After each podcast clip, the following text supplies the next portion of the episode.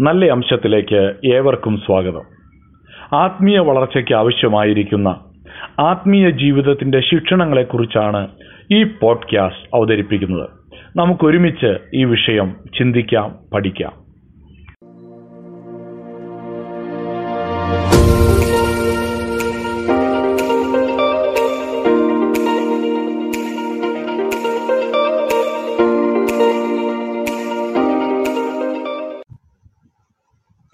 കർത്താവായിരിക്കുന്ന യേശു ക്രിസ്തുവിന്റെ ധന്യനാമത്തിൽ എല്ലാവർക്കും സ്നേഹവന്ദനങ്ങളെ അറിയിക്കുകയാണ്. വീണ്ടും ഒരിക്കൽ കൂടെ നമുക്ക് ഒരുമിച്ച് കൂടി വന്ന് സ്പിരിച്വൽ ഡിസിപ്ലിൻസ് ആത്മീയ ശിക്ഷണം എന്ന വിഷയത്തെക്കുറിച്ച് പഠിക്കുവാൻ കർത്താവ് നൽകി തന്ന വിലയേറിയ അവസരത്തിനായി ഞാൻ ദൈവത്തെ സ്തുതിക്കുന്നു സ്തോത്രം ചെയ്യുന്നു. ഇന്നും മുടക്കം കൂടാതെ ഈ മീറ്റിംഗിൽ ജോയിൻ ചെയ്യാൻ നിങ്ങൾ എല്ലാവരും താല്പര്യം കാണിച്ചത് ഓർത്ത് ദൈവത്തെ സ്തുതിക്കുകയും നിങ്ങൾ എല്ലാവരെയും നന്ദിയോടെ അഭിനന്ദിക്കുകയും ചെയ്യുകയാണ്. ദൈവം ധാരാളമായി എല്ലാവരെയും അനുഗ്രഹിക്കട്ടെ എന്ന് പ്രാർത്ഥിക്കുന്നു. തുടക്കത്തിൽ ഓസ്റ്റിൻ ഓർമ്മപ്പെടുത്തിയതുപോലെ നാം ഏഴ് സ്പിരിച്വൽ ഡിസിപ്ലിൻസിലൂടെ കടന്നുപോയി. ഇന്ന് നമ്മൾ എട്ടാമത്തെ സ്പിരിച്വൽ ഡിസിപ്ലിൻ ഡിസ്കസ് ചെയ്യാനായിട്ട് പോവുകയാണ്. ഇന്ന് നമ്മൾ ഡിസ്കസ് ചെയ്യാൻ പോകുന്നതായ സ്പിരിച്വൽ ഡിസിപ്ലിൻ സെർവിങ് എന്നുള്ളതാണ്. ശുശ്രൂഷ ചെയ്യുന്ന ഒരു ദാസനെ പോലെ ശുശ്രൂഷ ചെയ്യുന്ന ഒരു സ്പിരിച്വൽ ഡിസിപ്ലിനെ കുറിച്ചാണ് ഇന്ന് നാം ഡിസ്കസ് ചെയ്യാനായിട്ട് പോകുന്നത് നാം പഠിക്കാനായിട്ട് പോകുന്നത്. അതിലേക്ക് എല്ലാവരെയും സ്വാഗതം ചെയ്യുന്നു. രണ്ടാമത് മറ്റൊരു സ്പിരിച്വൽ ഡിസിപ്ലിൻ ഇവാഞ്ചലിസം എന്നുള്ളതായ ഒരു സ്പിരിച്വൽ ഡിസിപ്ലിൻ കൂടെ നമുക്ക് ഡിസ്കസ് ചെയ്യേണ്ടതായിട്ടുണ്ട്. അപ്പോൾ ഒന്നാമത് ഇന്ന് നാം ചിന്തിക്കുന്നത് സെർവിങ് എന്നുള്ളതാണ്. എന്താണ് സെർവിങ് എന്നുള്ളത് കൊണ്ട് അർത്ഥമാക്കുന്നത്? ബെർണാഡ് ഓഫ് ക്ലെയർ വോക്സ് ആ ദൈവദാസൻ പറഞ്ഞതായിരിക്കുന്ന ഒരു സ്റ്റേറ്റ്മെന്റ് ആണ് തുടക്കത്തിൽ നാം ചിന്തിക്കുന്നത് learn the lesson that if you are to do the work of a prophet what you need is not a sceptre but a home ആ ദൈവദാസൻ പറഞ്ഞത് ഇങ്ങനെയാണ്. നിങ്ങൾ ഒരു പ്രവാചകന്റെ ശുശ്രൂഷ ചെയ്യാനായിട്ടാണ് ആഗ്രഹിക്കുന്നതെങ്കിൽ നിങ്ങൾക്ക് ആവശ്യം ഒരു ചെങ്കോലല്ല നിങ്ങൾക്ക് ആവശ്യം ഒരു കൈക്കോട്ടാണ് ഒരു തൂമ്പയാണ് എന്നാണ് ആ ദൈവദാസൻ പറഞ്ഞത്. എന്താണ് അതിന്റെ അർത്ഥം? ഒരു പ്രവചന ശുശ്രൂഷ നടത്തുന്ന വ്യക്തി എന്നുള്ള നിലയിൽ ഒരു സമൂഹത്തിൽ അംഗീകരിക്കപ്പെടുകയും ആദരിക്കപ്പെടുകയും ചെയ്യുന്നതായ പദവികൾ നമുക്ക് ലഭിക്കുന്നു എന്നുള്ളത് സത്യമാണ്. അല്ലെങ്കിൽ കർത്താവിന്റെ ശുശ്രൂഷ ചെയ്യുന്ന കർത്താവിനെ സേവിക്കുന്ന ഒരു വ്യക്തി എന്ന നിലയിൽ മറ്റുള്ളവരാൽ അംഗീകരിക്കപ്പെടുകയും ആദരിക്കപ്പെടുകയും ചെയ്യാൻ സാധ്യതയുണ്ട്. എന്നാൽ ഒരു പ്രവാചകന് ചെങ്കോലിനേക്കാൾ മുൻപായി ആവശ്യമായിരിക്കുന്നത്. എന്തൊരു ജോലിയും തയ്യാ ചെയ്യാൻ തയ്യാറായിട്ടുള്ള ഏതൊരു ജോലിയും തയ്യാറായിട്ടുള്ള ഒരു മനസ്സാണ് എന്നാണ് ആ ദൈവദാസൻ പറഞ്ഞതിന്റെ അർത്ഥം. അത് തന്നെയാണല്ലോ നമ്മുടെ കർത്താവായിരിക്കുന്ന യേശു ക്രിസ്തുവും നമ്മെ പഠിപ്പിച്ചത്. യോഹന്നാന്റെ സുവിശേഷം പതിമൂന്നാം അധ്യായം പതിനാലാം വാക്യത്തിൽ നാം ഇപ്രകാരം വായിക്കുന്നു. കർത്താവും ഗുരുവുമായ ഞാൻ നിങ്ങളുടെ കാൽ കഴുകിയെങ്കിൽ നിങ്ങളും തമ്മിൽ തമ്മിൽ കാൽ കഴുകേണ്ടതാകുന്നു.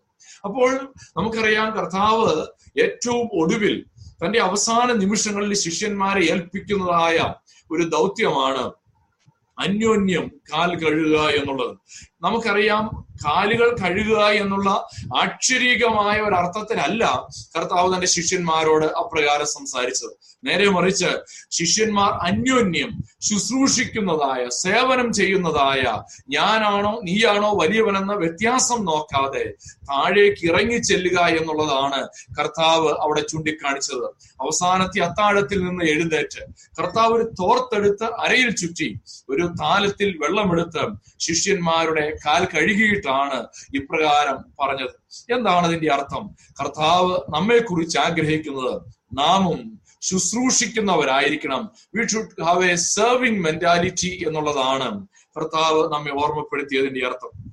The end of spiritual discipline is godliness നമ്മൾ ആദ്യത്തെ ദിവസം മുതൽ പറയുന്നതായിരിക്കുന്ന ഒരു കാര്യമാണ് ആത്മീയ ശിക്ഷണത്തിന്റെ സ്പിരിച്വൽ ഡിസിപ്ലിന്റെ അവസാനം എന്ന് പറയുന്നത് ദൈവഭക്തിയിൽ മുതിർന്നു വരിക. ക്രൈസ്റ്റ് ലൈക്നെസ് ക്രിസ്തീയ ജീവിതത്തിൽ പക്വതയുള്ളവരായി തീരുക എന്നുള്ളതാണ് ഈ സ്പിരിച്വൽ ഡിസിപ്ലിൻസ് കൊണ്ട് അർത്ഥമാക്കുന്നത്. കർത്താവ് പറഞ്ഞു ഞാൻ നിങ്ങളുടെ കാൽ കഴുകിയെങ്കിൽ നിങ്ങളും തമ്മിൽ തമ്മിൽ കാൽ കഴുകേണ്ടതാവുന്നു. ഗുരുവായിരിക്കുന്ന കർത്താവായിരിക്കുന്നവൻ അവന്റെ ശിഷ്യന്മാരുടെ കാൽ കഴുകിയെങ്കിൽ അവനെ പോലെയായി തീരുവാൻ നാമും അന്യോന്യം കാൽ കഴുകേണ്ടതാണ് എന്നാണ് കർത്താവ് നമ്മെ കുറിച്ച് ആഗ്രഹിക്കുന്നത് സെർവിങ് എന്താണ്? സെർവിങ് എന്ന് പറഞ്ഞാൽ അതിന്റെ അർത്ഥം. An executive should discipline himself in a subordinate position for godliness serving എന്ന് പറയുമ്പോൾ അതുകൊണ്ട് അർത്ഥമാക്കുന്നത് ഉയർന്ന പദവിയിൽ ജോലി ചെയ്യുന്ന ഒരു വ്യക്തി. ആ വ്യക്തി തന്നെത്താൻ ശിക്ഷ ശിക്ഷണം കൊടുത്ത് ഒരു താഴ്ന്ന പദവിയിലേക്ക് ഇറങ്ങി വന്ന് ശുശ്രൂഷിക്കുക എന്നുള്ളതാണ്. അല്ലെങ്കിൽ മറ്റുള്ളവർക്ക് തന്നെ തന്നെ കീഴ്പ്പെടുവാൻ ഏൽപ്പിച്ചു കൊടുക്കുക എന്നുള്ളതാണ് ദൈവഭക്തിയിലേക്ക് നമുക്ക് ആവശ്യമായിരിക്കുന്ന ഒരു കാര്യം നമുക്ക് ഒരുപക്ഷെ സമൂഹത്തിൽ ഉന്നതമായ പദവികൾ ഉണ്ടാകാം നമ്മുടെ സഭയിൽ ഉന്നതമായ സ്ഥാനങ്ങൾ ഉണ്ടാകാം നമ്മുടെ ജോലി സ്ഥലത്ത് വലിയ പദവികൾ ഉണ്ടാകാം എന്നാൽ സെർവിങ് എന്നുള്ളത് കൊണ്ട് അർത്ഥമാക്കുന്നത് നമ്മുടെ ഉയർന്ന പദവിയിൽ നിന്ന് നാം താഴേക്ക് ഇറങ്ങി വന്ന് ദൈവഭക്തിക്കൊത്തവണ്ണം മറ്റുള്ളവർക്ക് കീഴടങ്ങിയിരിക്കുക കീഴ്പ്പെടുക എന്നുള്ളതാണ് സെർവിങ് എന്നുള്ള പ്രയോഗം കൊണ്ട് അർത്ഥമാക്കുന്നത്. നമുക്കറിയാം നമ്മളിൽ പലർക്കും ഉള്ളതായ ഒരു പ്രശ്നമാണ് ക്രേവിംഗ് ഫോർ അറ്റൻഷൻ മറ്റുള്ളവരുടെ ശ്രദ്ധ നമ്മളിലേക്ക് ആകർഷിക്കുക എന്നുള്ളത്. someone who craves for attention must serve anonymously. ഇവിടെ ശുശ്രൂഷിക്കുക എന്ന് പറയുമ്പോൾ നമുക്ക് നമ്മൾ ഒരു ശുശ്രൂഷ ചെയ്യുമ്പോൾ അത് കാണാൻ അല്ലെങ്കിൽ അത് ഞാൻ അങ്ങനെ ചെയ്യുന്നു എന്നുള്ളത് മറ്റുള്ളവർ കാണാനുണ്ടെങ്കിൽ ഒരു പക്ഷെ നമ്മളിൽ എല്ലാവരും അത് ചെയ്യാൻ തയ്യാറായെന്നിരിക്കും. എന്നാൽ ആരും കാണാനില്ലെങ്കിൽ ആരും ശ്രദ്ധിക്കാനില്ലെങ്കിൽ ചില കാര്യങ്ങൾ ചെയ്യാൻ നമുക്ക് ബുദ്ധിമുട്ടായിരിക്കും. അങ്ങനെയാണെങ്കിൽ സെർവിങ്ങിലൂടെ ഉദ്ദേശിക്കുന്നത് ആരും അറിയാതെ ആരുടെ അറ്റൻഷൻ ഇല്ലാതെ തന്നെ രഹസ്യമായി നാം ചെയ്യേണ്ട ചില കാര്യങ്ങൾ ചെയ്തെടുക്കുക എന്നുള്ളതാണ്. അപ്പോൾ ഇവിടെ ഉദ്ദേശിക്കുന്നത് എന്താണ്? നമ്മുടെ ആദ്യം നമ്മൾ താഴ്ന്ന പദവിയിലേക്ക് ഇറങ്ങി വരിക. രണ്ട് അറ്റൻഷൻ ആണ് നമ്മുടെ ഒരു നമ്മളെ ഡ്രൈവ് ചെയ്യുന്നതെങ്കിൽ അറ്റൻഷൻ ഇല്ലാത്ത സമയത്തും നാം രഹസ്യമായി കാര്യങ്ങൾ ചെയ്യുക എന്നുള്ളതാണ്. Selfish must serve others in need ചിലപ്പോഴൊക്കെ നമ്മുടെ ഒരു പ്രശ്നം മറ്റുള്ളവർ മറ്റുള്ളവരെ നാം നമ്മുടെ സ്വാർത്ഥതയ്ക്ക് വേണ്ടി ഉപയോഗിക്കുകയാണ്. നമുക്ക് സ്വാർത്ഥമായി എന്തെങ്കിലും നേട്ടമില്ലെങ്കിൽ ഒരു ഹാപ്പി ബർത്ത്ഡേ പോലും വിഷ് ചെയ്യാത്ത ആളുകളുണ്ട്. ഒരു ഹാപ്പി ബർത്ത്ഡേ വിഷ് ചെയ്യണമെങ്കിൽ അത് എന്തെങ്കിലും ഒരു സ്വാർത്ഥ ലാഭത്തോടെ മാത്രം ചെയ്യുന്നവരാണ് നമ്മിൽ പലരും.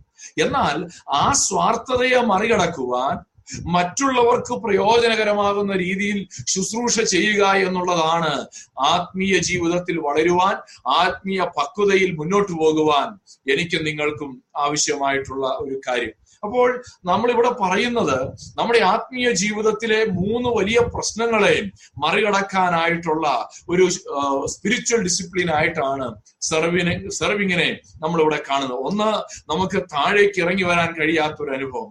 രണ്ട് അറ്റൻഷൻ കിട്ടാത്ത സ്ഥലത്ത് ഒന്നും ചെയ്യാൻ മനസ്സില്ലാതെ വരിക. അതുപോലെ സ്വാർത്ഥമായ നേട്ടങ്ങളില്ലെങ്കിൽ ഒന്നും ചെയ്യുന്നില്ല എങ്കിൽ അത്തരം ഒരു സാഹചര്യത്തിൽ നാം ദൈവഭക്തിയിൽ മുതിർന്നു വരുവാനായിട്ടാണ് ഈ സ്പിരിച്വൽ ഡിസിപ്ലിൻ കൊണ്ട് നാം ഉദ്ദേശിക്കുന്നത്. എന്താണ് സെർവിങ്ങിന്റെ ലക്ഷ്യം എന്ന് പറയുന്നത്? ഗോഡ് ഓഫ് സെർവിങ് ഒന്നാമതായി നാം മനസ്സിലാക്കുക നാം ശുശ്രൂഷിക്കുമ്പോൾ ഒന്നാമത്തെ നമ്മുടെ ലക്ഷ്യം എന്ന് പറയുന്നത് മറ്റുള്ളവരെ സഹായിക്കുക എന്നുള്ളത് തന്നെയായിരിക്കണം. ഒരു വ്യക്തിക്ക് പ്രയോജനകരമാകുന്ന രീതിയിൽ നാം ഒരു ശുശ്രൂഷ ചെയ്യുക എന്നുള്ളതാണ് നമ്മൾ ഇവിടെ ഉദ്ദേശിക്കുന്നത്. അതിന്റെ അതുകൊണ്ട് അൾട്ടിമേറ്റ് പർപ്പസ് എന്ന് പറയുന്നത് ഗോൾ എന്ന് പറയുന്നത് ഹെൽപ്പിംഗ് അതേഴ്സ് എന്നുള്ളതാണ്. എന്നാൽ രണ്ടാമത്തെ വിഷയമാണ് നമ്മൾ ഇപ്പോൾ ഡിസ്കസ് ചെയ്തത്. നമ്മുടെ നികളഭാവം നമ്മുടെ സ്വാർത്ഥത നമ്മുടെ അറ്റൻഷന് വേണ്ടിയുള്ള ഒരു അടങ്ങാത്ത ആഗ്രഹം അതിനെയൊക്കെ മറികടക്കാനായിട്ട് അല്ലെങ്കിൽ നമ്മുടെ ആത്മീയ വളർച്ചയെ തടഞ്ഞു നിർത്തുന്ന ചില ജീവിതത്തിലെ ഇത്തരം സ്വഭാവങ്ങളെ നാം മറികടക്കുക എന്നുള്ളതാണ് സെർവിങ് എന്ന ഈ സ്പിരിച്വൽ ഡിസിപ്ലിനിലൂടെ ഉദ്ദേശിക്കുന്നത് നമ്മൾ മുൻപുള്ള ക്ലാസ്സുകളിൽ കണ്ട ഒരു നമ്മൾ ഡിസ്കസ് ചെയ്തൊരു കാര്യമാണ്. സെർവിങ് ഈസ് എ ഫ്രൂട്ട് അല്ലെങ്കിൽ ഒരു ഗിഫ്റ്റ് ഓഫ് ഹോളി സ്പിരിറ്റ് ആണ്. പരിശുദ്ധാത്മാവ് നമുക്ക് തരുന്നതായ ഒരു കൃപാവരമാണ് ശുശ്രൂഷിക്കുക എന്ന് പറയുന്നത്. പക്ഷെ ഇവിടെ നമ്മൾ ഡിസ്കസ് ചെയ്യുന്നതായ സെർവിങ് പരിശുദ്ധാത്മാവിന്റെ ഒരു ഗിഫ്റ്റ് ഉണ്ടെങ്കിൽ ചെയ്യുക എന്നുള്ളതല്ല. നാം നമ്മെ തന്നെ താഴ്ത്തുകയും അറ്റൻഷൻ കിട്ടിയില്ലെങ്കിലും ഏറ്റവും പുറകിൽ പോയി ഇരിക്കാൻ പഠിക്കുകയും സ്വാർത്ഥതയില്ലാതെ മറ്റുള്ളവരെ സഹായിക്കുകയും ശുശ്രൂഷിക്കുകയും ചെയ്യുന്നതിലൂടെ നമ്മുടെ ആത്മീയ ജീവിതത്തിന് തടസ്സമായിട്ടുള്ള വളർച്ചയ്ക്ക് തടസ്സമായിട്ടുള്ള ചില ഘടകങ്ങളെ നമ്മുടെ ജീവിതത്തിൽ നിന്നും മാറ്റി മാറ്റി നിർത്തുവാനാണ് നമ്മൾ ഈ സ്പിരിച്വൽ ഡിസിപ്ലിനിലൂടെ കടന്നു പോകാൻ ആഗ്രഹിക്കുന്നത്. മത്തായി എഴുതിയ സുവിശേഷം. Chapter twenty verse twenty six ഇരുപതാം അധ്യായത്തിന്റെ ഇരുപത്തിയാറാം വാക്യത്തിൽ യേശു കർത്താവ് പറയുകയാണ് നിങ്ങളിൽ മഹാനാകുവാൻ ഇച്ഛിക്കുന്നവനെല്ലാം നിങ്ങളുടെ ശുശ്രൂഷക്കാരനാകണം. ഇവിടെ അന്യോന്യം ശുശ്രൂഷ ചെയ്യുക എന്നുള്ളതാണ്. അന്യോന്യം ശുശ്രൂഷ ചെയ്യുമ്പോൾ അവിടെ കർത്താവ് ആഗ്രഹിക്കുന്ന എന്താണ്? ആരാണോ മഹാനാകുവാൻ ഇച്ഛിക്കുന്നത് അവൻ ശുശ്രൂഷക്കാരനാവുക എന്നുള്ളതാണ്. അഥവാ നമ്മുടെ ആത്മീയ ജീവിതത്തിൽ നാം വളർന്ന് ഉയർന്ന നിലവാരത്തിലേക്ക് പോകണമെങ്കിൽ മഹത്വകരമായ ഒരു ആത്മീയ വളർച്ച നമുക്ക് ഉണ്ടാകണമെങ്കിൽ നാം മറ്റുള്ളവരുടെ ശുശ്രൂഷക്കാരനായി ഇരിക്കണം ആയി തീരണം എന്നുള്ളതാണ് കർത്താവ് നമ്മെ കുറിച്ച് ആഗ്രഹിക്കുന്നത്. സാമുവൽ ലോഗൻ ബ്രങ്കൾ അദ്ദേഹത്തിന്റെ കഥ ഒരു പക്ഷെ കുറച്ചെങ്കിലും നമ്മൾ കേട്ടിരിക്കും. സാമുവൽ ലോഗൻ ബ്രങ്കിൾ അദ്ദേഹം മെത്തഡിസ്റ്റ് സഭയിൽ അടുത്ത ബിഷപ്പ് ആകേണ്ടിയിരുന്ന ഒരു പട്ടക്കാരനായിരുന്നു. അടുത്ത ബിഷപ്പ് ആകും എന്ന് എല്ലാവരും പ്രതീക്ഷിച്ചിരുന്ന ഒരു പട്ടക്കാരനായിരുന്നു സാമുവൽ ലോഗൻ ബ്രങ്കിൾ എന്നാൽ അങ്ങനെ ഇരിക്കുന്നതായ സമയത്താണ് സാൽവേഷൻ ആർമി എന്ന് പറയുന്ന ഒരു സഭ സ്ഥാപിക്കപ്പെട്ടത്. ആ സഭയുടെ ആശയങ്ങളോട് ആകർഷനായ സാമുവൽ ലോകൻ ബ്രിങ്കൾ വളരെ വേഗത്തിൽ അദ്ദേഹത്തിന് അതിന്റെ സ്ഥാപകനായിരിക്കുന്ന ജനറൽ വില്യം ബൂത്തിനെ പോയി കണ്ടു. അദ്ദേഹത്തോട് തന്റെ ആഗ്രഹം അറിയിച്ചു എനിക്ക് നിങ്ങളുടെ ശുശ്രൂഷയോട് സഹകരിക്കണമെന്നുണ്ട്. ജനറൽ വില്യം ബൂത്ത് അദ്ദേഹത്തിന് സാമുവൽ ലോകൻ ബ്രിങ്കിളിനെ അറിയാം. അദ്ദേഹം അടുത്ത ബിഷപ്പ് ആകേണ്ടയാളാണ് മെത്തഡിസ്റ്റ് സഭയിൽ. അത് വേണ്ടെന്ന് വെച്ച് സാൽവേഷൻ ആർമിയിൽ ജോയിൻ ചെയ്യാനായിട്ട് വന്നിരിക്കുകയാണ്. സാമുവൽ ലോകൻ ബ്രിങ്കിളിനെ സാൽവേഷൻ ആർമിയിലേക്ക് എടുത്തു. എന്നാൽ അദ്ദേഹത്തിന് ആദ്യം ഏൽപ്പിച്ചു കൊടുത്തതായ ശുശ്രൂഷ. അദ്ദേഹത്തിന്റെ ഓഫീസിൽ ജോലി ചെയ്യുന്ന എല്ലാവരുടെയും ഷൂസുകൾ ക്ലീൻ ചെയ്തു വെക്കുക എന്ന ഒരു ജോലിയാണ് സാമുവൽ ലോകൻ ബ്രിങ്കിളിന് ഏൽപ്പിച്ചത്. പതിനെട്ട് ജോഡി ഷൂസ് എല്ലാ ദിവസവും ആ ഓഫീസിന് പുറത്തുണ്ട്. ആ പതിനെട്ട് പേരുടെയും ഷൂസ് തുടച്ചു വൃത്തിയാക്കുക എന്നുള്ളതായിരുന്നു അടുത്ത ബിഷപ്പ് ആകേണ്ടിയിരുന്ന സാമുവൽ ലോകൻ ബ്രിങ്കിളിന് ജനറൽ വില്യം ബൂത്ത് കൊടുത്തതായ ഡ്യൂട്ടി അതിനെക്കുറിച്ച് സാമുവൽ ലോകൻ ബ്രിങ്കിൾ എഴുതിയിരുന്നത് ഇങ്ങനെയാണ്. എന്റെ ജീവിതം ഈ പതിനെട്ട് ജോഡി ഷൂസിനും ഈ ഷൂ പോളിഷിന്റെ ടിന്നിനും ഇടയിൽ തീർന്നു പോവുകയാണോ എന്ന് ഞാൻ ഭയപ്പെട്ടു. എനിക്കതിൽ നിരാശ അനുഭവപ്പെട്ടു. എനിക്ക് വലിയ വേദനയുണ്ടായി. ഞാൻ മെത്തഡിസ്റ്റ് സഭയിൽ നിന്നിരുന്നെങ്കിൽ അടുത്ത ബിഷപ്പ് ആകേണ്ടിയിരുന്നതാണ്. എന്നാൽ ഇപ്പോൾ എന്റെ ജീവിതം ഒരു ടിൻ ഷൂ പോളിഷിനും പതിനെട്ട് ജോഡി ഷൂസിനും ഇടയിൽ ഞരങ്ങുകയാണെന്ന് സാമുവൽ ലോകൻ ബ്രിങ്കിൾ എഴുതി. എന്നിട്ട് അദ്ദേഹം ഇപ്രകാരം പറഞ്ഞു എന്നാൽ ആ ശുശ്രൂഷ തുടർന്ന് മുന്നോട്ട് ചെയ്യുവാൻ എന്നെ പ്രേരിപ്പിച്ചതായ ഒരു ഘടകമുണ്ട്. എന്തായിരുന്നത് അതെന്നറിയാമോ? അത് യേശു കർത്താവ് ശിഷ്യന്മാരുടെ കാൽ കഴുകിയതായിരിക്കുന്ന ആ ചിത്രമാണ്. യേശു കർത്താവ് ശിഷ്യന്മാരുടെ കാൽ കഴുകിയതായ ആ ചിത്രം എന്റെ മനസ്സിൽ തെളിഞ്ഞു. അത് ഞാൻ എന്റെ ഭാവനയിൽ കണ്ടു. മുന്നോട്ട് ഷൂസ് തുടച്ചു വെക്കുവാൻ എന്നെ പ്രേരിപ്പിച്ചത് ആ കാഴ്ചയായിരുന്നു ആ ചിത്രമായിരുന്നു. അതേ പ്രിയപ്പെട്ടവരെ സാമുവൽ ലോകൻ ബ്രിങ്കിൾ എന്ന് പറയുന്ന അനുഗ്രഹിക്കപ്പെട്ട ദൈവദാസനെ ഡിസിപ്ലിൻ ചെയ്യുവാൻ ദൈവം ഉപയോഗിച്ച ഒരു മാർഗമാണ് ആ ജനറൽ വില്യം ബൂത്തിന്റെ ഓഫീസിൽ അവിടെ സംഭവിച്ചത്. ഒരുപക്ഷെ നാം ഉന്നതമായ പദവി നമുക്കുണ്ടാകാം. എല്ലാവരാലും ആദരിക്കപ്പെടുന്ന ഒരു സ്ഥാനം നമുക്കുണ്ടാകാം. എന്നാൽ ശുശ്രൂഷിക്കുന്ന മറ്റുള്ളവരുടെ അറ്റൻഷൻ കിട്ടാത്ത സ്ഥലത്തും ശാന്തമായി പോയി പഠിക്കുന്ന ഇടത്താണ് നമ്മുടെ ആത്മീക വളർച്ച എന്നുള്ളത് നാം മനസ്സിലാക്കേണ്ടത് ആവശ്യമായിട്ടുണ്ട്. Every Christian is expected to serve എല്ലാ ക്രിസ്ത്യാനികളെ കുറിച്ചും ദൈവം ആഗ്രഹിക്കുന്ന ഒരു കാര്യം നാം എല്ലാവരും ശുശ്രൂഷിക്കുന്നവരായിരിക്കണം എന്നുള്ളതാണ്. ദൈവം ഒരു മനുഷ്യനെ വെറുതെ ഇരിക്കാൻ വേണ്ടി വിളിച്ചിട്ടില്ല. When God calls his elects താൻ തെരഞ്ഞെടുക്കുന്നവരെ വിളിക്കുമ്പോൾ he calls no one to idleness വെറുതെ ഇരിക്കാൻ വേണ്ടി ദൈവം ആരെയും വിളിച്ചിട്ടില്ല. അപ്പോൾ ദൈവത്തിന്റെ വിളിക്ക് ഒരു പർപ്പസ് ഉണ്ട്. ശുശ്രൂഷ ചെയ്യണം. ശുശ്രൂഷക്കാരനായിരിക്കണം എന്നുള്ളതാണ് ദൈവത്തിന് നമ്മെ കുറിച്ചുള്ളതായ ആഗ്രഹം. എന്നാൽ ആ ശുശ്രൂഷ ചെയ്യുവാൻ നമ്മളെ മോട്ടിവേറ്റ് ചെയ്യേണ്ടത് എന്താകും ആറ് കാര്യങ്ങൾ സൂചിപ്പിക്കാനായിട്ട് ഞാൻ ആഗ്രഹിക്കുകയാണ്.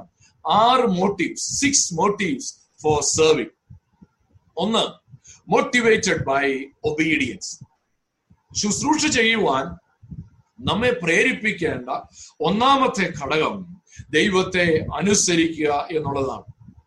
ഡ്യൂട്രോണമി ചാപ്റ്റർ തേർട്ടീൻ ഫൈവ് നാം ഇപ്രകാരം വായിക്കുന്നു. നിങ്ങളുടെ ദൈവമായ ഹോവയെ നിങ്ങൾ അനുസരിച്ച് ഭയപ്പെടുകയും അവന്റെ കൽപ്പന പ്രമാണിച്ച് അവന്റെ വാക്ക് കേൾക്കുകയും അവനെ സേവിച്ച് അവനോട് ചേർന്നിരിക്കുകയും വേണം. യു ഷാൾ സെർവ് ഹിം എന്തുകൊണ്ടാണ്?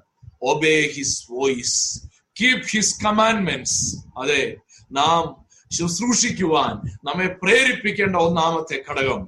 അതെ എന്റെ കർത്താവ് തന്നതായിരിക്കുന്ന കൽപ്പനയാകുന്നു എന്നുള്ളത് കൊണ്ടാണ്.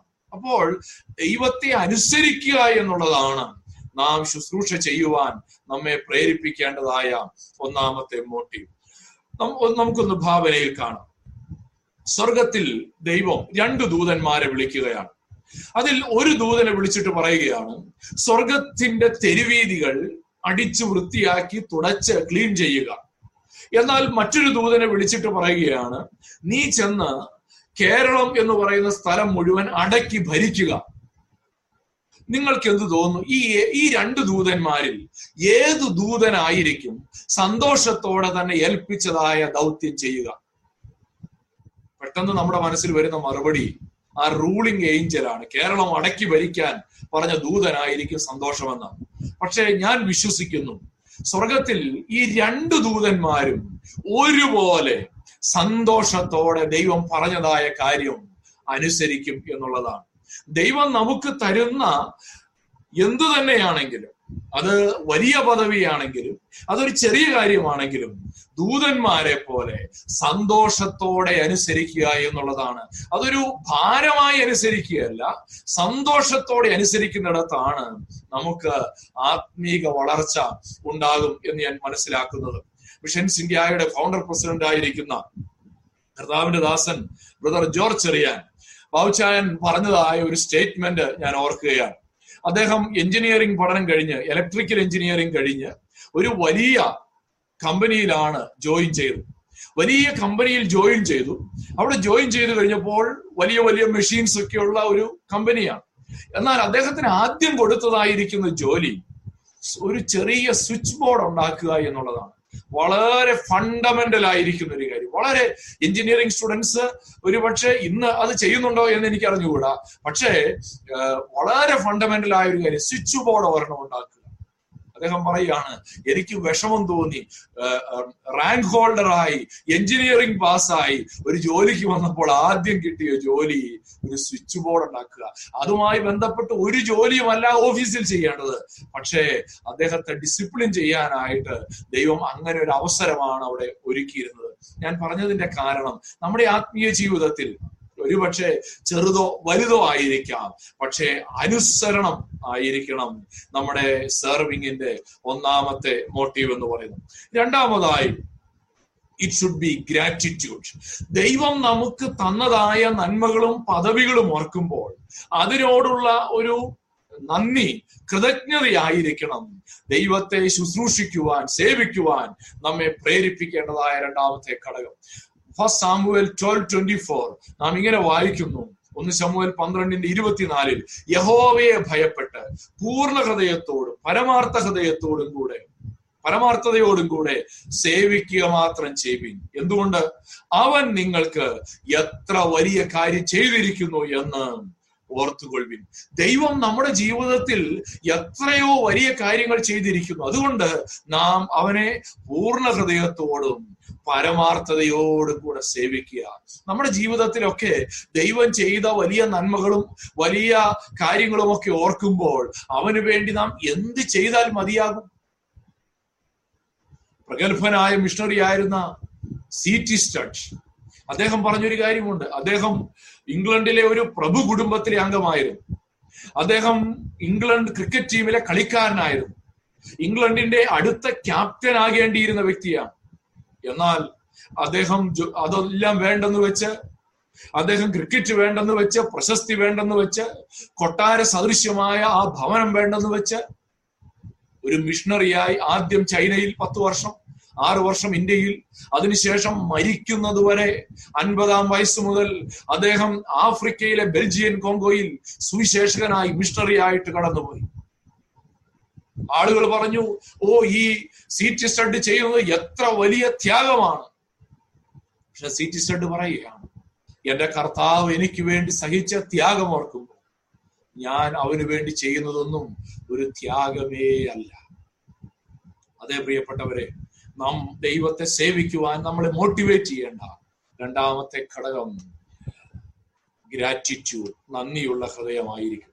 മൂന്നാമതായി motivated by forgiveness not by guilt കർത്താവ് നമ്മുടെ പാപം ക്ഷമിച്ചു തന്നത് കൊണ്ടായിരിക്കണം നാം അവനെ സേവിക്കേണ്ടത് കുറ്റബോധം കൊണ്ടാകരുത്. പല ആളുകളും ദൈവത്തിനു വേണ്ടി പല കാര്യങ്ങളും ചെയ്യുന്നതിന്റെ കാരണം അവരുടെ ഹൃദയത്തിൽ പല രീതിയിലുള്ളതായ കുറ്റബോധങ്ങളുണ്ട്. ആ കുറ്റബോധത്തിനൊരു ശമനം കിട്ടാൻ വേണ്ടിയാണ് പലരും ദൈവത്തെ സേവിക്കുന്നത്. യശിയ പ്രവാചകന്റെ പുസ്തകം ആറാം അധ്യായം ഏഴാമത്തെ വാക്യം നമ്മൾ വായിക്കുമ്പോൾ നാം ഇങ്ങനെയാണ് കാണുന്നത്. യശ്യാ പ്രവാച ആറാം അധ്യായത്തിന്റെ പശ്ചാത്തലം നമുക്ക് എല്ലാവർക്കും അറിയാം. യശ്യാ പ്രവാചകൻ അതുവരെയും ഞാൻ ഈ ജന ജനത്തെ കുറിച്ച് യശ്യാ പ്രവാചകൻ ശക്തമായി കുറ്റം വിധിക്കുകയാണ്. അവരുടെ പാപത്തെ കുറിച്ച് ചൂണ്ടിക്കാണിക്കുകയാണ്. എന്നാൽ ആറാം അധ്യായമായപ്പോൾ വലിയവനായ ദൈവത്തെ മനസ്സിലാക്കിയ യശയാ പ്രവാചകൻ വിളിച്ചു പറയുകയാണ് അയ്യോ ഞാൻ അശുദ്ധ അതരങ്ങളുള്ള ഒരു മനുഷ്യൻ. എന്നാൽ ദൈവം എന്ത് ചെയ്തെന്നറിയാമോ യശിയാവിന്റെ വായിക്ക് ഒരു കൊടിൽ കൊണ്ട് ഒരു കനൽ തൊടുവിച്ചു. എന്നിട്ട് പറയുകയാണ് ഇത് നിന്റെ ആദരങ്ങളെ തൊട്ടതിനാൽ നിന്റെ അകൃത്യം നീങ്ങി നിന്റെ പാപത്തിന് പരിഹാരം വന്നിരിക്കുന്നു എന്ന് പറഞ്ഞു. യശിയാവിന്റെ പാപത്തിന് പരിഹാരം വരുത്തി. എന്നിട്ട് ഒരു ചോദ്യം ചോദിച്ചു. അനന്തരം ഞാൻ ആരെ അയക്കേണ്ടു? ആർ നമുക്ക് വേണ്ടി പോകും? അതിന് ശ്യാപ്രവാചൻ പറയുകയാണ് അടിയൻ ഇതാ അടിയനെ അയക്കണമേ യശയാപ്രവാചൻ പറഞ്ഞതിന്റെ ആശയം എന്താണ്? യശയാപ്രവാചൻ പറയുകയാണ് എന്റെ പാപം ക്ഷമിക്കാൻ വേണ്ടിയല്ല ഞാൻ പോകുന്നത്. കർത്താവ് എന്റെ പാപം ക്ഷമിച്ചു തന്നു. അതുകൊണ്ടാണ് ഞാനിപ്പോൾ പോകുന്നത്. അടിയനിതാ അടിയനെ അയക്കണമേ. കുറ്റബോധം മാറാനല്ല നാം ദൈവത്തെ സേവിക്കേണ്ടത്. പിന്നെയോ നാം ദൈവത്തെ സേവിക്കേണ്ടത്. കർത്താവ് നമ്മുടെ പാപത്തെ ക്ഷമിച്ചു തന്നു എന്ന് ഓർത്ത് ഏറ്റവും വലിയൊരു കാര്യം എന്റെ ജീവിതത്തിൽ ദൈവം ചെയ്തു എന്ന് ഓർത്ത് നമുക്ക് അവനെ ശുശ്രൂഷിക്കാനായിട്ട് കഴിയണം. The people of God do not serve him in order to be forgiven but because we are forgiven പാപം ക്ഷമിക്കപ്പെടാൻ വേണ്ടിയല്ല പാപം ക്ഷമിച്ചു കിട്ടിയത് കൊണ്ടാണ് ദൈവമക്കൾ ദൈവത്തെ സേവിക്കേണ്ടത്. അടുത്തതായി നാലാമത് മോട്ടിവേറ്റഡ് ബൈ ഗ്ലാഡ്നസ് ദൈവത്തെ സേവിക്കുമ്പോൾ സന്തോഷത്തോടെ നാം ദൈവത്തെ സേവിക്കുവാനായിട്ട് ഇടയായി തീരണം നൂറാം സങ്കീർത്തനത്തിന്റെ രണ്ടാമത്തെ വാക്യത്തിൽ നാം ഇപ്രകാരം വായിക്കുന്നു സന്തോഷത്തോടെ യഹോവയെ സേവിപ്പിൻ. ദൈവത്തെ എങ്ങനെയാണ് നാം സേവിക്കേണ്ടത്? It should be with gladness സന്തോഷമുള്ള ഹൃദയത്തോടെ. ഒരിക്കലും ദൈവത്തെ ദുഃഖത്തോടെ സേവിക്കാനായിട്ട് പാടില്ല. ദൈവത്തെ സേവിക്കുമ്പോൾ ഒരിക്കലും എന്താ പറയുക സങ്കടത്തോടെ സേവിക്കുവാനായിട്ട് പാടില്ല. ദൈവത്തെ സേവിക്കുമ്പോൾ സന്തോഷമുള്ള ഹൃദയത്തോടെ സേവിക്കുവാനായിട്ട് ഇടയായിത്തീരും. ഒരു രാജാവിനെ ഒരിക്കലും രാജാവിന്റെ സന്നിധിയിൽ ചെല്ലുന്ന ഒരു വ്യക്തി ഒരിക്കലും ദുഃഖത്തോടെ ചെല്ലാനായിട്ട് പാടില്ല. അതിനൊരു ക്ലാസിക് എക്സാമ്പിൾ ആണ്. നെഹമ്യ പ്രവാചകൻ. നെഹമ്യ പ്രവാചകൻ നെഹമ്യാവിനെ കുറിച്ച് നമ്മൾ വായിക്കുന്നു. നെഹമ്യാവ് യരുഷലേമിന്റെ മതിലുകൾ തീ വെച്ച് ചുട്ടും വെന്തും കിടക്കുന്നു. യരുഷലേമിന്റെ ദൈന്യതയോർത്ത് നെഹമ്യാവ് ഒരുപാട് ദുഃഖിച്ചു. ഒരു ദിവസം നെഹമ്യാവ് രാജാവിന്റെ അടുക്കൽ ശുശ്രൂഷയ്ക്ക് വേണ്ടി ചെല്ലും. നമുക്കറിയാം നെഹമ്യാവ് രാജാവിന്റെ പാനപാത്രവാഹകനാണ്. രാജാവ് നെഹമ്യാവിന്റെ മുഖം ശ്രദ്ധിച്ചു. അവിടെ വായിക്കുന്നു നെഹമ്യാവ് രണ്ടിന്റെ രണ്ട്. രാജാവ് എന്നോട് നിന്റെ മുഖം വാടിയിരിക്കുന്നത് എന്ത്? നിനക്ക് ധീരമൊന്നുമില്ലല്ലോ ഇത് മനോദുഃഖമല്ലാതെ മറ്റൊന്നുമല്ല എന്ന് പറഞ്ഞു. രാജാവ് നെഹമ്യാവിന്റെ മുഖം വാടിയിരിക്കുന്നു ശ്രദ്ധിക്കുക ഉടനെ നെഹമ്യാവിന്റെ പ്രതികരണം എന്താ? തൊട്ടടുത്ത വാക്യത്തിൽ പറയുകയാണ് അപ്പോൾ ഞാൻ ഏറ്റവും ഭയപ്പെട്ടു. എന്തിനാ നെഹമ്യാവ് ഭയപ്പെട്ടത്? കാരണം രാജാവിന്റെ സന്നിധിയിൽ ശുശ്രൂഷിക്കുന്ന ഒരു വ്യക്തി ഒരിക്കലും രാജാവിനെ വാടിയ മുഖത്തോടെ ശുശ്രൂഷിപ്പാൻ പാടില്ല. രാജാവിനെ സേവിക്കുന്ന ഒരു വ്യക്തി സന്തോഷത്തോടെ വേണം സേവിക്കുക എന്നാൽ നെഹമ്യാവിന്റെ മുഖം വാടിയിരിക്കുക പിന്നീട് നെഹമ്യാവ് എരിശിലേമിന്റെ അവസ്ഥയെ കുറിച്ചൊക്കെ പറഞ്ഞു അതുകൊണ്ടാണ് എന്റെ മുഖം വാടിയിരിക്കുന്നത് എന്ന് പറയുന്നുണ്ട്. അങ്ങനെയെങ്കിൽ രാജാവിനെ സേവിക്കുന്നവന്റെ മുഖം വാടുവാൻ പാടില്ലെങ്കിൽ രാജാതി രാജാവായിരിക്കുന്ന നമ്മുടെ ദൈവത്തെ സേവിക്കുമ്പോൾ എന്തുമാത്രം സന്തോഷത്തോടെ നാം അവനെ സേവിക്കുവാനായിട്ട് ഇടയായി തീരണം എൺപത്തിനാലാം സങ്കീർത്തനം പത്താമത്തെ വാക്യത്തിൽ നാം ഇങ്ങനെ വായിക്കുന്നുണ്ട്.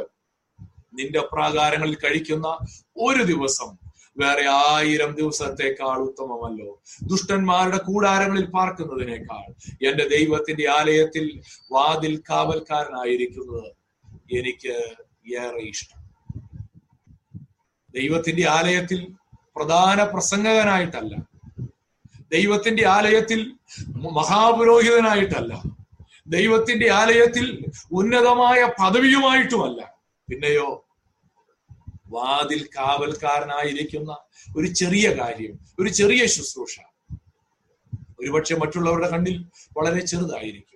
പക്ഷെ അത് ഏറ്റവും ഇഷ്ടത്തോടെ സന്തോഷത്തോടെ ചെയ്യുവാൻ ദൈവം നമ്മെ കുറിച്ച് ആഗ്രഹിക്കുന്നു. വീണ്ടും നാം ഇങ്ങനെ വായിക്കുന്നു മോട്ടിവേറ്റഡ് ബൈ ഹ്യൂമിലിറ്റി ദൈവത്തെ സേവിക്കുവാൻ നമ്മെ മോട്ടിവേറ്റ് ചെയ്യേണ്ട ഉത്തേജിപ്പിക്കുന്ന അഞ്ചാമത്തെ കാര്യം നമ്മുടെ വിനയമായിരിക്കണം.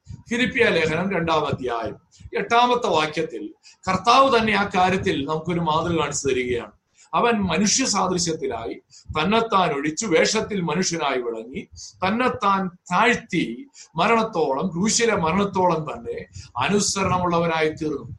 നമ്മുടെ കർത്താവ് എന്തുമാത്രം വിനയത്തോടെ നമ്മെ ശുശ്രൂഷിച്ചോ അത് നമ്മെ മോട്ടിവേറ്റ് ചെയ്യാനായിട്ട് ഇടയായി തീരട്ടെ മോട്ടിവേറ്റഡ് ബൈ ഹ്യൂമിലിറ്റി ഫിലിപ്പിയ ലേഖൻ രണ്ടാം അധ്യായം മൂന്നാം വാക്യത്തിൽ പറയുകയാണ് ശാഠ്യത്താലോ ദുരഭിമാനത്താലോ ഒന്നും ചെയ്യാതെ താഴ്മയോടെ ഓരോരുത്തൻ മറ്റുള്ളവനെ തന്നെക്കാൾ ശ്രേഷ്ഠൻ എന്ന് എണ്ണിക്കൊള്ളുവിൻ. നമുക്ക് ഒരാളെ ശുശ്രൂഷിക്കാൻ കഴിയണമെങ്കിൽ ആ വ്യക്തിയെ ശ്രേഷ്ഠൻ എന്ന് എണ്ണുവാൻ കഴിയണം. ഒരുപക്ഷെ നമ്മുടെ നാം ശ്രേഷ്ഠനായിരിക്കുന്ന കാര്യത്തിൽ ആ വ്യക്തി ശ്രേഷ്ഠനാകണമെന്നില്ല. പക്ഷേ ദൈവത്തിന്റെ കണ്ണിൽ അദ്ദേഹത്തിന് ദൈവം കൊടുത്ത മറ്റൊരു കൃപാവരത്തിന്റെ കാര്യത്തിൽ അദ്ദേഹം ശ്രേഷ്ഠനായിരിക്കാൻ സാധ്യതയുണ്ട്. അതുകൊണ്ട് നാം മറ്റുള്ളവരെ നമ്മേക്കാൾ ശ്രേഷ്ഠനെന്ന് എണ്ണിക്കൊണ്ട് നാം സ്വയം താഴ്മയുള്ളവരായി തീർന്നുകൊണ്ട് സേവിക്കുവാനായിട്ട് നമുക്ക് സാധിക്കണം. Will not serve without any return കപടഭക്തന്മാർ. എന്തെങ്കിലും ലാഭമില്ലാതെ ഒരു ശുശ്രൂഷയും ചെയ്യുകയില്ല. ഇല്ലേ? ഒന്നുമല്ലെങ്കിൽ അവർ പ്രാർത്ഥിക്കാൻ പോകുമ്പോൾ വഴിവക്കിൽ നിന്ന് പ്രാർത്ഥിക്കും. എല്ലാവരും കാണട്ടെ. അല്ല അവരൊരു ദാനധർമ്മം ചെയ്യുകയാണെങ്കിൽ അവർ എന്ത് ചെയ്യുമെന്നറിയാമോ? അവർ മുന്നിൽ കാഹളമൂതിക്കും കാരണം മാനം കിട്ടുവാൻ വേണ്ടി. ഉപവസിക്കുകയാണെങ്കിൽ ഉപവസിക്കുകയാണെന്ന് കാണിക്കാൻ അവർ വാടിയ മുഖത്തോടെ ഉപവസിക്കും. കാരണം എന്തെങ്കിലും ഒരു ലാഭം അവർക്ക് ഇതിൽ നിന്ന് കിട്ടണം.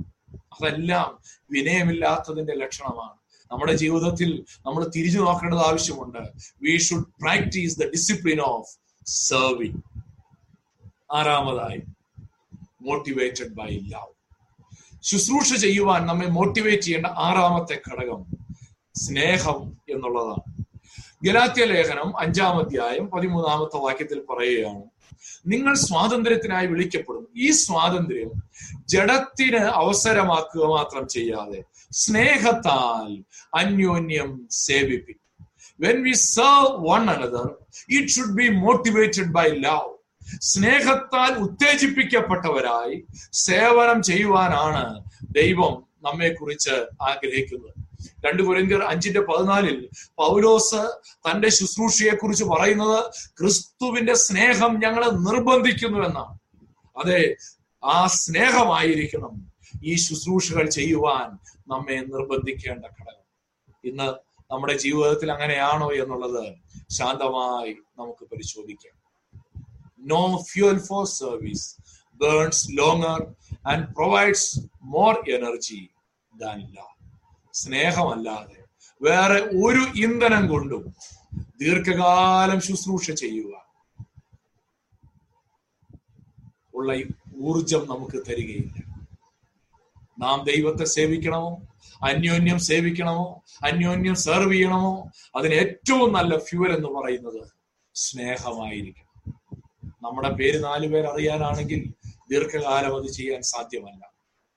എന്തെങ്കിലും സ്വാർത്ഥ ലാഭങ്ങൾ കിട്ടാനാണെങ്കിൽ പേര് കിട്ടാനാണെങ്കിൽ അത് അധിക കാലം ആ ശുശ്രൂഷ മുന്നോട്ട് പോകുകയില്ല it should be motivated by love Mother Teresa നമ്മളെല്ലാവരും ആദരിക്കുന്ന ഒരു വ്യക്തിയായിരുന്നു. We cannot all do great things നമുക്ക് എല്ലാവർക്കും വലിയ കാര്യങ്ങൾ ചെയ്യാൻ സാധ്യമല്ലായിരിക്കാം. But we can do small things with great love നമുക്ക് എല്ലാവർക്കും വലിയ കാര്യങ്ങൾ ചെയ്യാൻ കഴിയണമെന്നില്ല. പക്ഷെ നമുക്ക് എല്ലാവർക്കും ചെറിയ കാര്യങ്ങൾ വലിയ സ്നേഹത്തോടെ ചെയ്യുവാനായിട്ട് കഴിയും. അതെ മോട്ടിവേറ്റഡ് ബൈ ഞാൻ ഈ ഡിസിപ്ലിന്റെ അവസാന ഭാഗത്തേക്ക് വരികയാണ്. സെർവിങ് റിക്വയേഴ്സ് ഡിസിപ്ലിൻ ഒരുപക്ഷെ നമുക്ക് തോന്നും എന്നെ എനിക്കിത് പറ്റുമോ? ഒരുപക്ഷെ നമുക്കിത് പറ്റില്ല എന്ന് തോന്നുന്നുണ്ടെങ്കിൽ ഒരു കാര്യം മനസ്സിലാക്കുക. നാം ആണ് സെർവിങ് എന്ന ഡിസിപ്ലിന് ഏറ്റവും ആദ്യമായി കീഴ്പ്പെടേണ്ടത്. ഏറ്റവും നന്നായി കീഴ്പ്പെടേണ്ടത് നമ്മളാണ്. കാരണം നമുക്ക് അതിന് പറ്റുന്നില്ലെങ്കിൽ ചിലപ്പോഴൊക്കെ പുറകിലേക്ക് പോയി നിൽക്കാൻ പറ്റുന്നില്ലെങ്കിൽ ഏറ്റവും ആരും അറിയാത്തൊരു കാര്യം അറ്റൻഷൻ കിട്ടാത്തൊരു കാര്യം ചെയ്യാൻ നമുക്ക് ബുദ്ധിമുട്ടുണ്ടെങ്കിൽ ഒരു ഉത്സാഹം കിട്ടുന്നില്ലെങ്കിൽ we should discipline ourselves to serve others Paulose പറയുകയാണ്. കൊലോഷ്യൻസ് വൺ ട്വന്റി നയൻ എന്നിൽ വ്യാ ബലത്തോടെ വ്യാപരിക്കുന്നവന്റെ വ്യാപാര ശക്തിക്ക് ഒത്തവണ്ണം പോരാടിക്കൊണ്ട് അധ്വാനിക്കുന്നു. പൗലോസ് പറയാണ് ഐ ഓൾസോ ലേബർ അതെ തന്നെ തന്നെ ഡിസിപ്ലിൻ ചെയ്യുകയാണ് പൗലോസ്. തന്നെ തന്നെ മെരുക്കുകയാണ് പൗലോസ്. ഇത് നമ്മുടെ ജീവിതത്തിൽ വളരെ ആവശ്യമായിട്ടുണ്ട്. ഞാൻ ചില വർഷങ്ങൾക്ക് മുൻപ് എന്റെ ഒരു അനുഭവം ഇതുപോലെ പങ്കുവെക്കാൻ ആഗ്രഹിക്കുകയാണ്. ഞാൻ ചില വർഷങ്ങൾക്ക് മുമ്പ് ഒരു യൂത്ത് ക്യാമ്പിൽ പങ്കെടുക്കാനായിട്ട് പോയി. പങ്കെടുക്കാൻ എന്ന് പറഞ്ഞാൽ ഞാൻ ആ സമയത്ത് പല യൂത്ത് ക്യാമ്പുകളിലും ക്ലാസ് എടുക്കാനൊക്കെ തുടങ്ങിയ ഒരു സമയമാണ്. കോളേജിൽ അധ്യാപകനായി ജോലി ചെയ്യുന്ന സമയമാണ്. അത്യാവശ്യം കൂട്ടായ്മകളിലും കൺവെൻഷനുകളിലും ഒക്കെ പ്രസംഗിക്കാൻ അവസരങ്ങളുണ്ട്. ബൈബിൾ ക്ലാസ്സുകളൊക്കെ എടുക്കുന്നുണ്ട്. അപ്പോൾ ഒരു യൂത്ത് ക്യാമ്പിൽ ഞാൻ വെറുതെ വിസിറ്റ് ചെയ്യാനായിട്ട് പോയി. അപ്പോൾ ആ ക്യാമ്പിന്റെ ഏറ്റവും പുറയിൽ പോയി ഞാനിങ്ങനെ ഇരിക്കുകയാണ്. അപ്പൊ ലീഡേഴ്സ് ക്ലാസ് എടുക്കുന്നുണ്ട്. അതിൽ ലീഡേഴ്സ് ആയിട്ടുള്ള ഒന്ന് രണ്ട് പേരെയൊക്കെ എനിക്ക് അറിയുകയും ചെയ്യും. അപ്പോൾ അവർ ക്ലാസ് എടുക്കാനായിട്ട് അവിടെ അവർ ക്ലാസ് എടുത്തുകൊണ്ടിരിക്കുമ്പോൾ ഏറ്റവും പുറകിൽ ഞാനിങ്ങനെ പോയിരിക്കുകയാണ്. അപ്പോൾ എന്റെ പ്രായവും എന്റെ പ്രായത്തിൽ കുറഞ്ഞവരുമേ അവിടെ ക്യാമ്പിൽ പങ്കെടുക്കുന്നു. എനിക്ക് തോന്നി എന്നെ ഞാനിവിടെ ഇരുന്നാൽ ആരും എന്നെ ശ്രദ്ധിക്കുകയില്ലല്ലോ. എന്നെ ആരും കാണുന്നില്ലല്ലോ. ഞാൻ ഇവിടെ വന്ന് ഇങ്ങനെ ഇരിക്കേണ്ട ആളാണോ? ഞാൻ എത്രയോ കൺവെൻഷനുകളിൽ പ്രസംഗിച്ചിട്ടുണ്ട്. എത്രയോ യൂത്ത് മീറ്റിങ്ങുകളിൽ ക്ലാസ്സുകൾ എടുക്ക എടുക്കാറുണ്ട്. ഇങ്ങനെയൊക്കെ ഞാൻ ചിന്തിക്കാനായിട്ട് തുടങ്ങി. ഒരല്പസമയം കഴിഞ്ഞപ്പോൾ ദൈവത്തിന്റെ പരിശുദ്ധാത്മാവ് എന്റെ ഹൃദയത്തിൽ ഞാൻ എന്റെ ചിന്തയ്ക്കകത്തൊരു അപകടമുണ്ട് എന്ന് എന്നെ തന്നെ ബോധ്യപ്പെടുത്തി. ഒരു ഉന്നത ഭാവം ഒരു നികളഭാവം മറ്റുള്ളവരുടെ ശ്രദ്ധ കിട്ടണം എന്നുള്ളതായ ഒരു ക്രേവിങ് എന്റെ ഉള്ളിലുണ്ട് എന്ന് എന്നെ ബോധ്യപ്പെടുത്തി. ഞാൻ വാസ്തവത്തിൽ അന്ന് പോയത് ഒരല്പസമയം അവിടെ ക്യാമ്പിൽ ഇരുന്നിട്ട് തിരിച്ചു പോരാൻ വേണ്ടിയാ. പക്ഷെ ഞാനൊരു തീരുമാനം എടുത്തു. ഈ ക്യാമ്പിന്റെ അവസാനത്തെ സെഷൻ വരെ A to Z I will attend ഞാൻ ആ ക്യാമ്പിന്റെ ആദ്യം മുതൽ അവസാനം വരെ അതിനകത്ത് ഒരു ഒരു സാധാരണ ഒരു പാർട്ടിസിപ്പന്റിനെ പോലെ അവസാന നിമിഷം വരെ ഇരിക്കാനായിട്ടിടയായി ഞാൻ പറഞ്ഞത് നമ്മുടെ ഹൃദയത്തിനകത്തുള്ള ആ ഉന്നത ഭാവം ആ പ്രൈഡ് ആ സെൽഫിഷ്നെസ് ആ അറ്റൻഷന് വേണ്ടിയുള്ള ക്രേവിംഗ് അതിനെയൊക്കെ ഓവർകം ചെയ്യുവാൻ നമുക്ക് ഈ സ്പിരിച്വൽ ഡിസിപ്ലിൻ വളരെ സഹായകരമാണ്. അതുകൊണ്ട് നമ്മളെ മാനിക്കുന്ന നമ്മൾ ചെല്ലുമ്പോൾ നമ്മുടെ പേരൊന്ന് അനൗൺസ് ചെയ്യുന്ന സ്ഥലത്ത് മാത്രമേ നമ്മൾ പോകുന്നുള്ളൂ എങ്കിൽ I think there is some problem with our spiritual growth നമ്മുടെ ആത്മീയ ജീവിതത്തിൽ എന്തോ താളപ്പിഴകളുണ്ട്. Every Christian is a servant of God and servants work എല്ലാ ദൈവദാസന്മാരും വേല ചെയ്യണം എന്നുള്ളത് ഞാൻ നിങ്ങളെ ഓർമ്മപ്പെടുത്തുകയാണ്. Every servant is a servant of God and servant works service that cost nothing accomplishes nothing ഒരു ചെലവുമില്ലാത്ത ഒരു ശുശ്രൂഷയുണ്ട് നമുക്ക് യാതൊരു പ്രയോജനവുമില്ല. നാം ഒന്നുകിൽ നമ്മുടെ ഈഗോ മാറ്റി വെക്കാതെ നമ്മളൊരു ശുശ്രൂഷ ചെയ്യുന്നെങ്കിൽ നമുക്ക് അതിനകത്തൊരു ആത്മീയ വളർച്ച ഉണ്ടാകുന്നില്ല നമുക്ക് എന്തെങ്കിലുമൊക്കെ മാറ്റി വെക്കാൻ കഴിയുന്നില്ലെങ്കിൽ വില കൊടുക്കാൻ കഴിയുന്നില്ലെങ്കിൽ നമ്മുടെ ആ ശുശ്രൂഷ കൊണ്ട് യാതൊരു നേട്ടവും ഉണ്ടാകുവാനായിട്ട് പോകുന്നില്ല.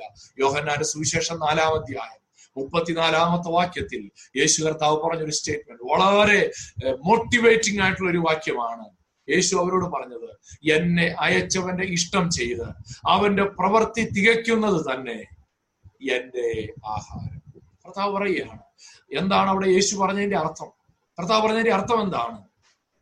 ദൈവത്തിന്റെ ഇഷ്ടം ചെയ്യുക. അവൻ അയച്ച പ്രവൃത്തി തികയ്ക്കുക. അതാണ് എന്നെ ഏറ്റവും സാറ്റിസ്ഫൈ ചെയ്യുന്നതായ കാര്യം. എന്നെ ഏറ്റവും ഫുൾഫിൽ ചെയ്യുന്നതായ കാര്യം. എന്നെ അയച്ചവന്റെ ഇഷ്ടം ചെയ്യുക എന്നുള്ളതാണ്. എനിക്കിഷ്ടമുള്ള ഒത്തിരി കാര്യങ്ങൾ ഉണ്ടാകാം എനിക്ക് താല്പര്യമുള്ള എന്റെ അജണ്ടകൾ അല്ലെങ്കിൽ എനിക്ക് ബഹുമാനം കിട്ടുന്ന ഒത്തിരി കാര്യങ്ങൾ ഉണ്ടാകാം പക്ഷേ എനിക്ക് ഏറ്റവും തൃപ്തി തരുന്നത് എന്നെ അയച്ചവന്റെ ഇഷ്ടം ചെയ്യുക എന്നുള്ളതാണ്. എബ്രായ ലേഖനം ആറാമത്തെ അധ്യായം പത്താം വാക്യത്തിൽ പറയും ദൈവം നിങ്ങളുടെ പ്രവൃത്തിയും വിശുദ്ധന്മാരെ ശുശ്രൂഷിച്ചതിനാലും ശുശ്രൂഷിക്കുന്നതിനാലും തന്റെ നാമത്തോട് കാണിച്ച സ്നേഹവും മറന്നു കളവാൻ തക്കവണ്ണം അനീതിയുള്ളവനല്ല. അതെ ഈ ദൈവം നാം ചെയ്യുന്നതായ ശുശ്രൂഷയ്ക്ക് പ്രതിഫലം തരുന്നവനായ ദൈവമാണ്.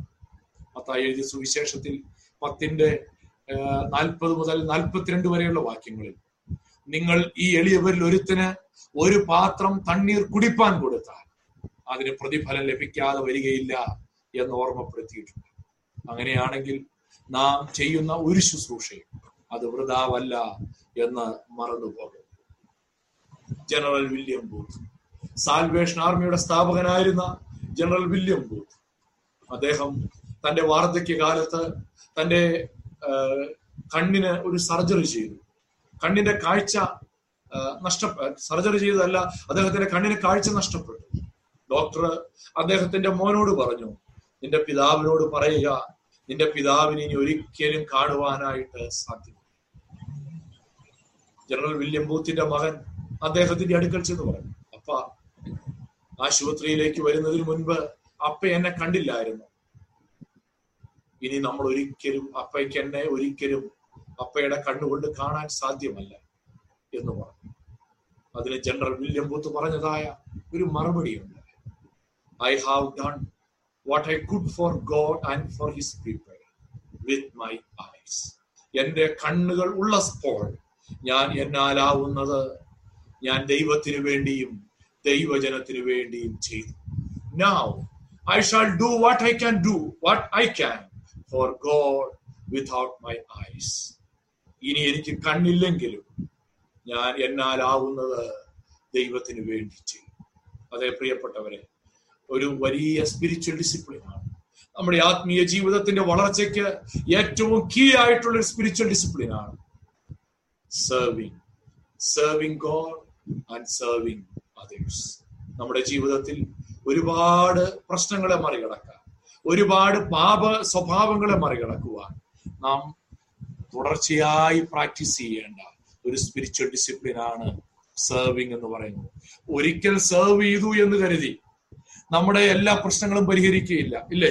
ഒരിക്കലും ഒരു ദൈവദാസൻ പറഞ്ഞു നിങ്ങൾക്ക് വിനയമുണ്ടെന്ന് നിങ്ങൾക്ക് എപ്പോഴാണോ തോന്നുന്നത്? ആ സമയം മുതൽ നിങ്ങൾ അഹങ്കരിക്കാൻ തുടങ്ങിക്കഴിഞ്ഞു. ഒരിക്കൽ സെർവ് ചെയ്തു ഒരിക്കൽ ക്യാമ്പിൽ പോയി അവസാ ആദ്യം മുതൽ അവസാനം വരെ ഇരുന്നു അതുകൊണ്ട് ഇനി കുഴപ്പമൊന്നും ഇല്ല എന്ന് ചിന്തിക്കുന്നെങ്കിൽ ഞാൻ എന്റെ ഉദാഹരണമാ പറഞ്ഞു അവിടെ നികളം ഉയർന്നു വരും.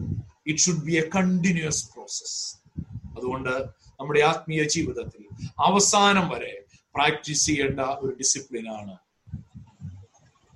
സർവിങ് ബാവുച്ചായൻ ബ്രദർ ജോർജ് ചെറിയ അദ്ദേഹം ഒരിക്കലും ഒരു പ്രസംഗത്തിൽ പറഞ്ഞു വിനയം തന്നതിനായി സ്തോത്രമെന്ന് പറയാൻ പറ്റുന്ന ഒരേ ഒരു സ്ഥലം അത് സ്വർഗം മാത്രമാണ് ഈ ഭൂമിയിൽ വെച്ച് കർത്താവെ നീ എനിക്ക് വിനയം തന്നതിനായി സ്തോത്രം എന്ന് പറയാൻ നമുക്ക് സാധ്യമല്ല. കാരണം അങ്ങനെ പറയാൻ തുടങ്ങിയാൽ ആ നിമിഷം നമ്മൾ നിഗളിയായി തീരുകയാണ്. അതുകൊണ്ട് നമുക്ക് നമ്മുടെ ജീവിതത്തിൽ ഈ സ്പിരിച്വൽ ഡിസിപ്ലിൻ പ്രാക്ടീസ് ചെയ്യുവാനായിട്ട് ഒരു സമർപ്പണം എടുക്കാം. ഇന്ന് അല്പം മുന്നോട്ട് പോയി. എങ്കിലും വേഗത്തിൽ അടുത്ത സ്പിരിച്വൽ ഡിസിപ്ലിനിലേക്ക് പോകാൻ ഞാൻ ആഗ്രഹിക്കുകയാണ്. ഇന്ന് നാം ചിന്തിക്കുന്ന രണ്ടാമത്തെ സ്പിരിച്വൽ ഡിസിപ്ലിൻ ഇവാഞ്ചലിസം എന്നുള്ളതാണ്. ഇവാഞ്ചലിസം സുവിശേഷീകരണം അല്ലെങ്കിൽ സുവിശേഷ വേല ചെയ്യുക. മറ്റുള്ളവരോട് സുവിശേഷം പറയുക. എന്താണ് സുവിശേഷീകരണം എന്ന് പറഞ്ഞാൽ? ഞാൻ വളരെ വേഗത്തിൽ മുന്നോട്ട് പോകട്ടെ. Evangelism is presenting Jesus Christ in the power of the Holy Spirit to people to put their trust in God through him as their saviour and to fellowship of his church ആളുകളോട് പരിശുദ്ധാത്മാവിന്റെ നിറവോടുകൂടെ യേശു ക്രിസ്തുവിനെ കുറിച്ച് അല്ലെങ്കിൽ സുവിശേഷം പങ്കുവെക്കുക. അത് മുഖാന്തരമായി അവർ ദൈവത്തെ ആശ്രയിക്കുവാനിടയായി തീരുക. യേശു ക്രിസ്തുവിനെ രക്ഷിതാവായി സ്വീകരിച്ച് സഭയിൽ കൂട്ടായ്മയിലേക്ക് കടന്നു വരിക. ഇതാണ് സുവിശേഷീകരണം എന്നുള്ളത് കൊണ്ട് അർത്ഥമാക്കുന്നത്. ആളുകൾ ആളുകൾ സഭയിലേക്ക് കടന്നു വരത്തക്കവണ്ണം യേശുവിനെ ജീവിതത്തിന്റെ രക്ഷിതാവും കർത്താവുമായി സ്വീകരിക്കത്തക്കവണ്ണം അവനെ ആശ്രയിക്കത്തക്കവണ്ണം പരിശുദ്ധാത്മാവിന്റെ നിറവോടെ നാം യേശുവിനെ മറ്റുള്ളവരുടെ മുമ്പിൽ അവതരിപ്പിക്കുക എന്നുള്ളതാണ് ഇവാഞ്ചലിസം എന്നുള്ള സ്പിരിച്വൽ ഡിസിപ്ലിൻ കൊണ്ട് അർത്ഥമാക്കുന്നത്. It is commanded by the Lord നമ്മുടെ കർത്താവ് നമ്മളോട് കൽപ്പിച്ചതായിരിക്കുന്ന ഒരു കൽപ്പനയാണ് നാം സുവിശേഷം പറയുക എന്നുള്ളത്. Matthew twenty eight nineteen the great commission ആകയാൽ നിങ്ങൾ പുറപ്പെട്ട് പിതാവിന്റെയും പുത്രന്റെയും പരിശുദ്ധാത്മാവിന്റെയും നാമത്തിൽ സ്നാനം കഴിപ്പിച്ചും ഞാൻ നിങ്ങളോട് കൽപ്പിച്ചതൊക്കെയും പ്രമാണിപ്പാൻ തക്കവണ്ണം ഉപദേശിച്ചും കൊണ്ട് സകല ജാതികളെയും ശിഷ്യരാക്കിക്കൊള്ളി ഞാനോ ലോകാവസാനത്തോളം എല്ലാ നാളും നിങ്ങളോട് കൂടെയുണ്ട് എന്ന് അരുളി ചെയ്തു ഇവിടെ കർത്താവ് പറഞ്ഞതായ ഒരു സ്റ്റേറ്റ്മെന്റ് ആണ്. കർത്താവ് പറയുകയാണ് നിങ്ങൾ സകല ജാതികളോടും ഈ സുവിശേഷം പ്രസംഗിക്കണം. സകലരെയും സ്നാനപ്പെടുത്തി എന്റെ ശിഷ്യരാക്കണം. അതാണ് കർത്താവ് നൽകിയതായ ഒരു വലിയ കൽപ്പന. മർക്കോസിന്റെ സുവിശേഷം പതിനാറാം അധ്യായം പതിനഞ്ചാം വാക്യത്തിൽ പറയുന്നു നിങ്ങൾ ഭൂലോകത്തിലൊക്കെയും പോയി സകല സൃഷ്ടിയോടും സുവിശേഷം പ്രസംഗിക്കും. അതെ ലോകത്തിന്റെ അറ്റത്തോളം പോയി സുവിശേഷം പറയുവാൻ കർത്താവ് നമ്മോട് കൽപ്പിച്ചിരിക്കുന്നു. യോഹന്നാൻ ഇരുപതിന്റെ ഇരുപത്തിയൊന്നിൽ യേശു പറയുകയാണ് യേശുവിന്റെയും അവരോട് നിങ്ങൾക്ക് സമാധാനം. പിതാവ് എന്നെ അയച്ചതുപോലെ ഞാനും നിങ്ങളെ അയക്കുന്നു എന്ന് പറഞ്ഞു. അതെ കർത്താവിന്റെ വലിയ കൽപ്പനയാണ് നാം സുവിശേഷം പറയുക എന്നുള്ളത് ഒരുപക്ഷെ അങ്ങനെ പറയുമ്പോൾ തന്നെ നമ്മളിൽ ചിലരുടെയെങ്കിലും ഹൃദയത്തിൽ ഒരു ചിന്ത വരാൻ സാധ്യതയുണ്ട്. അതൊക്കെ ചിലർക്ക് വേണ്ടി മാത്രമുള്ളതല്ലേ? കാരണം എഫ് എസ് സി ലേഖനം നാലാം അധ്യായത്തിന്റെ പതിനൊന്നാം വാക്യത്തിൽ പറയുന്നുണ്ട് അവൻ ചിലരെ അപ്പോസ്തോലന്മാരായും ചിലരെ പ്രവാചകന്മാരായും ചിലരെ സുവിശേഷകന്മാരായും ചിലരെ ഇടയന്മാരായും ഉപദേഷ്ടാക്കന്മാരായും നിയമിച്ചിരിക്കും അപ്പോൾ ഈ സുവിശേഷകനാവുക എന്നുള്ളത് ചിലർക്ക് മാത്രമുള്ള ഒരു ദൗത്യമാണ് എന്ന് നാം തെറ്റിദ്ധരിക്കാനായിട്ട് സാധ്യതയുണ്ട്. എന്നാൽ നാം മനസ്സിലാക്കേണ്ട ഒരു വലിയ സത്യം. God calls every believer to be a witness കർത്താവ് ഏതൊരു ഏതൊരു ദൈവ പൈതലിനെയും സുവിശേഷ വേലയ്ക്കായിട്ട് വിളിക്കുന്നത് സുവിശേഷം പറയാൻ തന്നെയാണ്. തന്റെ സാക്ഷിയായി തീരാൻ വേണ്ടി തന്നെയാണ്. God calls every believer to be a witness എന്നാൽ അതിൽ നിന്ന് ചിലരെ സുവിശേഷകൻ എന്ന ശുശ്രൂഷ ചെയ്യുവാൻ പ്രത്യേകമായി തിരഞ്ഞെടുക്കുവാൻ സാധ്യതയുണ്ട്. അപ്പോൾ ചിലർക്ക് സുവിശേഷകൻ എന്ന് പറയുന്ന ഒരു ഗിഫ്റ്റ് കൊടുക്കുന്നുണ്ട്. പക്ഷെ നമുക്ക് എല്ലാവർക്കും സുവിശേഷം പറയുക എന്നൊരു റെസ്പോൺസിബിലിറ്റി ഉണ്ട്. എല്ലാവരും സുവിശേഷം പറയുമ്പോൾ തന്നെ ചിലർക്ക് സുവിശേഷകൻ എന്നുള്ള ഗിഫ്റ്റ് ചിലർക്ക് ദൈവം കൊടുക്കുന്നു എന്നുള്ളത് നമ്മൾ മറന്നു പോകരുത്. അതുകൊണ്ടാണ് ഒന്ന് പത്രോസിന്റെ ലേഖനം രണ്ടാം അധ്യായം. ഒൻപതാമത്തെ വാക്യത്തിൽ നാം ഇങ്ങനെ വായിക്കുന്നു. നിങ്ങളോ അന്ധകാരത്തിൽ നിന്ന് അത്ഭുത പ്രകാശത്തിലേക്ക് നിങ്ങളെ വിളിച്ചവന്റെ സൽഗുണങ്ങളെ ഘോഷിപ്പാൻ തക്കവണ്ണം. തിരഞ്ഞെടുക്കപ്പെട്ട ഒരു ജാതിയും രാജകീയ പുരോഹിത വർഗവും വിശുദ്ധ വംശവും സ്വന്ത ജനവും ആകുന്നു. നമ്മെ എല്ലാവരെയും കുറിച്ചാണ് ഇവിടെ പറഞ്ഞിരിക്കുന്നത്. ദൈവം നമ്മെ അന്ധകാരത്തിൽ നിന്ന് ദൈവത്തിന്റെ അത്ഭുത പ്രകാശത്തിലേക്ക് വിളിച്ചു എങ്കിൽ ഒരു സംശയവും വേണ്ട. നാം എല്ലാവരും അവന്റെ സൽഗുണങ്ങളെ ഘോഷിക്കേണ്ടവരാണ്. We have to proclaim we have to preach the goodness of God അവന്റെ സൽഗുണങ്ങളെ നാം ഘോഷിക്കേണ്ടതാണ്. അതുകൊണ്ട് അവിടെ പറയുകയാണ് നാം ആരാണ്? നാം രാജകീയ പുരോഹിത വർഗമാണ്. നാം വിശുദ്ധ വംശമാണ്. നാം സ്വന്ത ജനമാണ്. പ്രീസ്ഹുഡ് ഓഫ് ബിലീവേഴ്സ് എല്ലാ വിശ്വാസികളെയും വിളിച്ചിരിക്കുകയാണ് നിങ്ങൾ രാജകീയ പുരോഹിത വർഗമാണ്. പുരോഹിതന്റെ ജോലി എന്താ?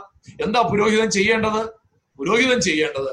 റോമർ പതിനഞ്ചിന്റെ പതിനഞ്ചിൽ പറയുകയാണ് ജാതികൾ എന്ന വഴിപാട് പരിശുദ്ധാത്മാവിനാൽ വിശുദ്ധീകരിക്കപ്പെട്ട് പ്രസാദകരമായി തീരുവാൻ ഞാൻ ദൈവത്തിന്റെ സുവിശേഷ ഘോഷണം പുരോഹിതനായി അനുഷ്ഠിച്ചുകൊണ്ട് ജാതികളിൽ ക്രിസ്തുവേശുവിന്റെ ശുശ്രൂഷകനായിരിക്കേണ്ടതിന് തന്നെ അതെ പൗലോസ് പറയുകയാണ് ഞാൻ ഒരു പുരോഹിതന്റെ ശുശ്രൂഷ അനുഷ്ഠിക്കുന്നു. എന്താണ് പുതിയ നിയമത്തിൽ പുരോഹിതന്റെ ശുശ്രൂഷ? സുവിശേഷ ഘോഷണമാണ്. പുരോഹിതൻ എന്ന് പറഞ്ഞാൽ പാലം പണിയുന്നവൻ എന്നാണ് അതിന്റെ അർത്ഥം. പുരോഹിതൻ ജനത്തിനും ദൈവത്തിനും ഇടയിൽ പാലം പണിയുകയാണ്. അതെ യേശു ക്രിസ്തു എന്ന സുവിശേഷമാണ് ആ പാലം. ദൈവത്തിൽ നിന്ന് അന്യരായിരിക്കുന്ന മാനവജാതിയെ സുവിശേഷം പങ്കുവെച്ച് ആ യേശു ക്രിസ്തു എന്ന പാലത്തിലൂടെ പിതാവായ ദൈവത്തോട് അടുപ്പിക്കുന്ന ശുശ്രൂഷയാണ് സുവിശേഷ ഘോഷണം എന്ന ശുശ്രൂഷയാണ് പുരോഹിതനായി ഞാനും നിങ്ങളും ചെയ്യേണ്ടത്. നാം മനസ്സിലാക്കേണ്ട ഒരു കാര്യം സുവിശേഷീകരണത്തിന് ഒരു വലിയ ശക്തി സ്രോതസ്സുണ്ട്. അല്ലെങ്കിൽ സുവിശേഷീകരണം ശക്തിയോടെ ചെയ്യേണ്ട ഒന്നാണ്. എവിടെയാണ്? നമുക്കറിയാം. ഈ സുവിശേഷം പറയാൻ നമുക്ക് എല്ലാവർക്കും തന്നെ അല്പമെങ്കിലും ഭയമുണ്ടാകും. ഇവാഞ്ചലോഫോബിയ അല്ലെ? അങ്ങനെ ഒരു വാക്ക് യഥാർത്ഥത്തിൽ ഇംഗ്ലീഷിലുണ്ടോ എന്ന് എനിക്ക് അറിഞ്ഞുകൂടാ പക്ഷെ ഞാനൊരു സ്ഥലത്ത് വായിച്ചൊരു വാക്കാണ്. ഇവാഞ്ചലോഫോബിയ. സുവിശേഷം പറയാനുള്ള ഒരു പേടി ഒരു പക്ഷേ നമുക്ക് എല്ലാവർക്കും ഉണ്ടാകാൻ സാധ്യതയുണ്ട്. എന്നാൽ എന്തുകൊണ്ടാണ് ആ പേടി വരാൻ കാരണം? To the method of witnessing എങ്ങനെയായി സുവിശേഷം പറയേണ്ടത്? ദ മെത്തേഡ് ഒരു പ്രശ്നമായിരിക്കാം. എന്നാൽ വേറെ ചിലർക്ക് പ്രശ്നം സീരിയസ്നെസ് ഓഫ് ഇവാഞ്ചലിസം ഇത് ഇത്രയും വലിയ ഗൗരവമുള്ള കാര്യമാണ്. എനിക്ക് അത് പറയാനുള്ള യോഗ്യതയുണ്ടോ? എനിക്ക് ഞാൻ ചെയ്താൽ ശരിയാകൂ. ഫിയർ ഓഫ് ഫെയിലിയർ ഞാൻ സുവിശേഷം പറഞ്ഞ് മറ്റുള്ളവർ സ്വീകരിച്ചില്ലെങ്കിലും ഫിയർ ഓഫ് ഫെയിലിയർ ഇതൊക്കെ പലപ്പോഴും സുവിശേഷം പറയുവാൻ നമുക്ക് മടി തോന്നുന്ന ഒരു കാര്യ കാര്യങ്ങളാണ്. എന്നാൽ എന്താണ് സുവിശേഷ ഈ ഫിയർ ഓഫ് ഫെയിലിയർ പറയുമ്പോൾ എന്താണ് സക്സസ് സുവിശേഷീകരണത്തിലെ സക്സസ് എന്താ? ഒരു പോസ്റ്റൽ ഡിപ്പാർട്ട്മെന്റിന്റെ വിജയം എന്താണ്? നമ്മൾ നമുക്കറിയാം പോസ്റ്റൽ ഡിപ്പാർട്ട്മെന്റ് നമുക്ക് എല്ലാവർക്കും പരിചയമുണ്ട്. നമ്മൾ അതിന്റെ ഭാഗമാണല്ലോ. ഒരു പോസ്റ്റൽ ഡിപ്പാർട്ട്മെന്റ് എപ്പോഴാണ് വിജയമാണെന്ന് നമ്മൾ പറയുന്നത്? പോസ്റ്റ്മാൻ നമ്മുടെ വീട്ടിൽ ഒരു എഴുത്ത് കൊണ്ടുവന്ന് തരുമ്പോൾ അത് സമയത്ത് എത്തിക്കുമ്പോഴാണ് അത് വിജയം എന്ന് പറയുന്നത്. നമ്മളെ കൊണ്ട് മറുപടി എഴുതിച്ച് അത് വീണ്ടും പോസ്റ്റ് ചെയ്യിക്കുന്നതിലല്ല ഒരു പോസ്റ്റ്മാൻ വിജയിക്കുന്നത്. എപ്പോഴാണ് ഒരു പോസ്റ്റ്മാൻ അല്ലെങ്കിൽ ഒരു പോസ്റ്റ് ഡിപ്പാർട്ട്മെന്റ് വിജയിക്കുന്നത്? അവർക്ക് അവരുടെ കയ്യിലുള്ളതായ എഴുത്തുകൾ അത് അതിൽ ആ അഡ്രസ്സിൽ കൃത്യസമയത്ത് എത്തിച്ചു കൊടുക്കുമ്പോഴാണ് ആ ഡിപ്പാർട്ട്മെന്റ് വിജയിച്ചു എന്ന് പറയാൻ കഴിയുന്നത്. ഇതുപോലെ തന്നെയാണ് സുവിശേഷീകരണം. ഷെയറിംഗ് ദ ഗോസ്പൽ ഈ സക്സസ്ഫുൾ ഇവാഞ്ചലിസം നമുക്കൊരു വ്യക്തിയോട് സുവിശേഷം പറയാൻ കഴിഞ്ഞാൽ തന്നെ അത് വിജയകരമായ ഒരു സുവിശേഷീകരണമാണ്. ആ വ്യക്തി വിശ്വസിച്ചോ ഇല്ലയോ എന്നുള്ളത് അത് ദൈവത്തിന് വിട്ടേക്കുക. Only God can produce conversion അത് നമ്മുടെ ഉത്തരവാദിത്വമല്ല നമ്മുടെ ഉത്തരവാദിത്വം ഒരു വ്യക്തിയോട് സുവിശേഷം പറയുക എന്നുള്ളതാണ്. അത് എത്ര നന്നായിട്ട് പറയാമോ? അത് എത്ര നന്നായി കമ്മ്യൂണിക്കേറ്റ് ചെയ്യാമോ? അത്രയും നന്നായി കമ്മ്യൂണിക്കേറ്റ് ചെയ്യുക. ഏറ്റവും നേരത്തെ കമ്മ്യൂണിക്കേറ്റ് ചെയ്യുക എന്നുള്ളതാണ് നമ്മുടെ സുവിശേഷീകരണത്തിലെ വിജയം എന്ന് പറയുന്നത്. എന്താണ് ഈ സുവിശേഷത്തിന്റെ ശക്തി? സുവിശേഷത്തിന്റെ ശക്തി ദൈവത്തിന്റെ പരിശുദ്ധാത്മാവാണ്. നാം ഒരു വ്യക്തിയോട് സുവിശേഷം പറയുമ്പോൾ ദൈവത്തിന്റെ പരിശുദ്ധാത്മാവാണ് ആ സുവിശേഷീകരണത്തെ ശക്തീകരിക്കുന്നത് അതുകൊണ്ടാണ് യേശു കർത്താവ് തന്റെ ശിഷ്യന്മാരോട് എന്നു മുതൽ സുവിശേഷം പറയാനാ പറഞ്ഞത്. എന്നാൽ പരിശുദ്ധാത്മാവ് നിങ്ങളുടെ മേൽ വരുമ്പോൾ നിങ്ങൾ ശക്തി ലഭിച്ചിട്ട്. യെരുശലേമിലും യഹൂദ്യയിൽ എല്ലായിടത്തും ശമരിയിലും ഭൂമിയുടെ അറ്റത്തോളവും എന്റെ സാക്ഷികളാകും. അപ്പോൾ കർത്താവിന്റെ സാക്ഷിയാകുന്നത് ദൈവത്തിന്റെ പരിശുദ്ധാത്മാവ് വന്നതിന് ശേഷമായിരിക്കണം എന്ന് ആദ്യ നൂറ്റാണ്ടിലെ സഭയോട് കർത്താവ് മുന്നറിയിപ്പ് കൊടുത്തിരിക്കുകയാണ്. അപ്പോൾ നാം മനസ്സിലാക്കേണ്ടത് സുവിശേഷീകരണത്തിന് വലിയ ശക്തിയുണ്ട്. അത് ദൈവത്തിന്റെ പരിശുദ്ധാത്മാവാണ്. രണ്ടാമത്തെ സുവിശേഷത്തിന്റെ ശക്തി സുവിശേഷം തന്നെയാണ്. അതുകൊണ്ടാണ് പൗലോസ് അപ്പോസ്തലൻ റോമർ വൺ സിക്സ്റ്റീൻ നമ്മൾ വായിക്കുന്നു സുവിശേഷത്തെ കുറിച്ച് എനിക്ക് ലജ്ജയില്ല. വിശ്വസിക്കുന്ന ഏവനും ആദ്യം യഹൂദനും പിന്നെ യവനനും അത് രക്ഷയ്ക്കായി ദൈവശക്തിയാകുന്നു. ഈ സുവിശേഷത്തിനകത്ത് തന്നെ ദൈവശക്തി എമ്പടി ചെയ്തിട്ടുണ്ട്. ഇല്ലേ? നമ്മൾ ഈ ചില ഫയലൊക്കെ ഇമെയിൽ അയക്കുമ്പോൾ ചിലപ്പോൾ ചെയ്യുന്ന ഒരു കാര്യമുണ്ട്. ഫോണ്ടും കൂടെ എമ്പടി ചെയ്ത് അയക്കും എന്ന് പറയുന്ന പോലെയാണ് സുവിശേഷം എന്ന ഈ സന്ദേശത്തിനകത്ത് ദൈവത്തിന്റെ ശക്തി എമ്പടി ചെയ്താണ് അയച്ചിരിക്കുന്നത് അറ്റാച്ച് ചെയ്താണ് അയച്ചിരിക്കുന്നത്. അതുകൊണ്ട് സുവിശേഷത്തിന് തന്നെ ഒരു ശക്തിയുണ്ട്. മൂന്നാമത്തെ സുവിശേഷത്തിന്റെ ശക്തിയാണ് നല്ല ഒരു ക്രിസ്തീയ ജീവിതം. ഡിവോട്ടഡ് ക്രിസ്ത്യൻ ലൈഫ് സമർപ്പിക്കപ്പെട്ട ഒരു ക്രിസ്തീയ ജീവിതം. രക്ഷിക്കപ്പെടുന്നവരുടെ ഇടയിലും നശിക്കുന്നവരുടെ ഇടയിലും ഞങ്ങൾ ദൈവത്തിന് ക്രിസ്തുവിന്റെ സൗരഭ്യവാസനയാകും. ഒരു സൗരഭ്യവാസനയായി. ചിലപ്പോൾ അവർ സുവിശേഷം കേ വിശ്വസിക്കുമായിരിക്കും. അങ്ങനെ അവർ രക്ഷിക്കപ്പെടുമായിരിക്കും. ചിലർ വിശ്വസിക്കുകയില്ലായിരിക്കും. പക്ഷെ എങ്കിലും നാം അവരുടെ എല്ലാം മുൻപിൽ സാക്ഷ്യമുള്ള ഒരു ക്രിസ്തീയ ജീവൻ നയിക്കുക എന്നുള്ളത് വളരെ പ്രധാനപ്പെട്ട ഒരു കാര്യമാണ്. ഇനി ഞാൻ കൺക്ലൂഡ് ചെയ്യാനായിട്ട് ആഗ്രഹിക്കുകയാണ്. അല്പസമയം മുന്നോട്ട് പോവുകയാണ്. ഇവാഞ്ചലിസം ഈസ് എ ഡിസിപ്ലിൻ സുവിശേഷീകരണം എന്ന് പറയുന്നത് നാം പിന്തുടരേണ്ട ഒരു ഡിസിപ്ലിനാണ് ഇവാഞ്ചലിസം ഈസ് എ ഡിസിപ്ലിൻ എന്താണ് അതുകൊണ്ട് അർത്ഥമാക്കുന്നത്? Discipline ourselves to get into situations where evangelism can ഒക്കെ നാം സുവിശേഷം പറയുക എന്ന ലക്ഷ്യത്തോടെ മനഃപൂർവമായി സമൂഹത്തിൽ ഇടപെടേണ്ടതുണ്ട്. നാം ഏതെങ്കിലും ഒരു സാഹചര്യത്തിലൂടെ കടന്നു പോകും. ഒരുപക്ഷെ ബസ്സിൽ യാത്ര ചെയ്യാം ട്രെയിനിൽ യാത്ര ചെയ്യാം ജോലി സ്ഥലത്ത് ജോലി ചെയ്യാം പഠിക്കുന്ന സ്ഥാപനത്തിൽ പഠിക്കാം അല്ലെങ്കിൽ അയൽവക്കങ്ങളിൽ ഇടപെടുമ്പോൾ സുവിശേഷം പറയത്തക്കവണ്ണം നാം നമ്മെ തന്നെ വളരെ പ്ലാൻ ചെയ്ത് ഡിസിപ്ലിൻ ചെയ്യേണ്ടത് ആവശ്യമായിട്ടുണ്ട്. മത്തായി അഞ്ചിന്റെ പതിനാറിൽ പറയുകയാണ് അങ്ങനെ തന്നെ മനുഷ്യർ നിങ്ങളുടെ നല്ല പ്രവർത്തികളെ കണ്ട് സ്വർഗസ്ഥനായ നിങ്ങളുടെ പിതാവിനെ മഹത്വപ്പെടുത്തേണ്ടതിന് നിങ്ങളുടെ വെളിച്ചം അവരുടെ മുമ്പിൽ പ്രകാശിക്കട്ടെ. നമ്മുടെ ജീവിതം സുവിശേഷം പറയത്തക്കവണ്ണം നമ്മൾ ക്രമീകരിക്കണം. നമ്മുടെ പ്രവർത്തികളെ അവർ കാണുമ്പോൾ അത് സുവിശേഷം പറയാനുള്ള ഒരു നല്ല ഓപ്പണിംഗ് ആക്കി നമ്മൾ മാറ്റേണ്ടത് ആവശ്യമായിട്ടുണ്ട്. എന്നിട്ട് നമ്മൾ എന്താ സുവിശേഷം പറയാത്തത്?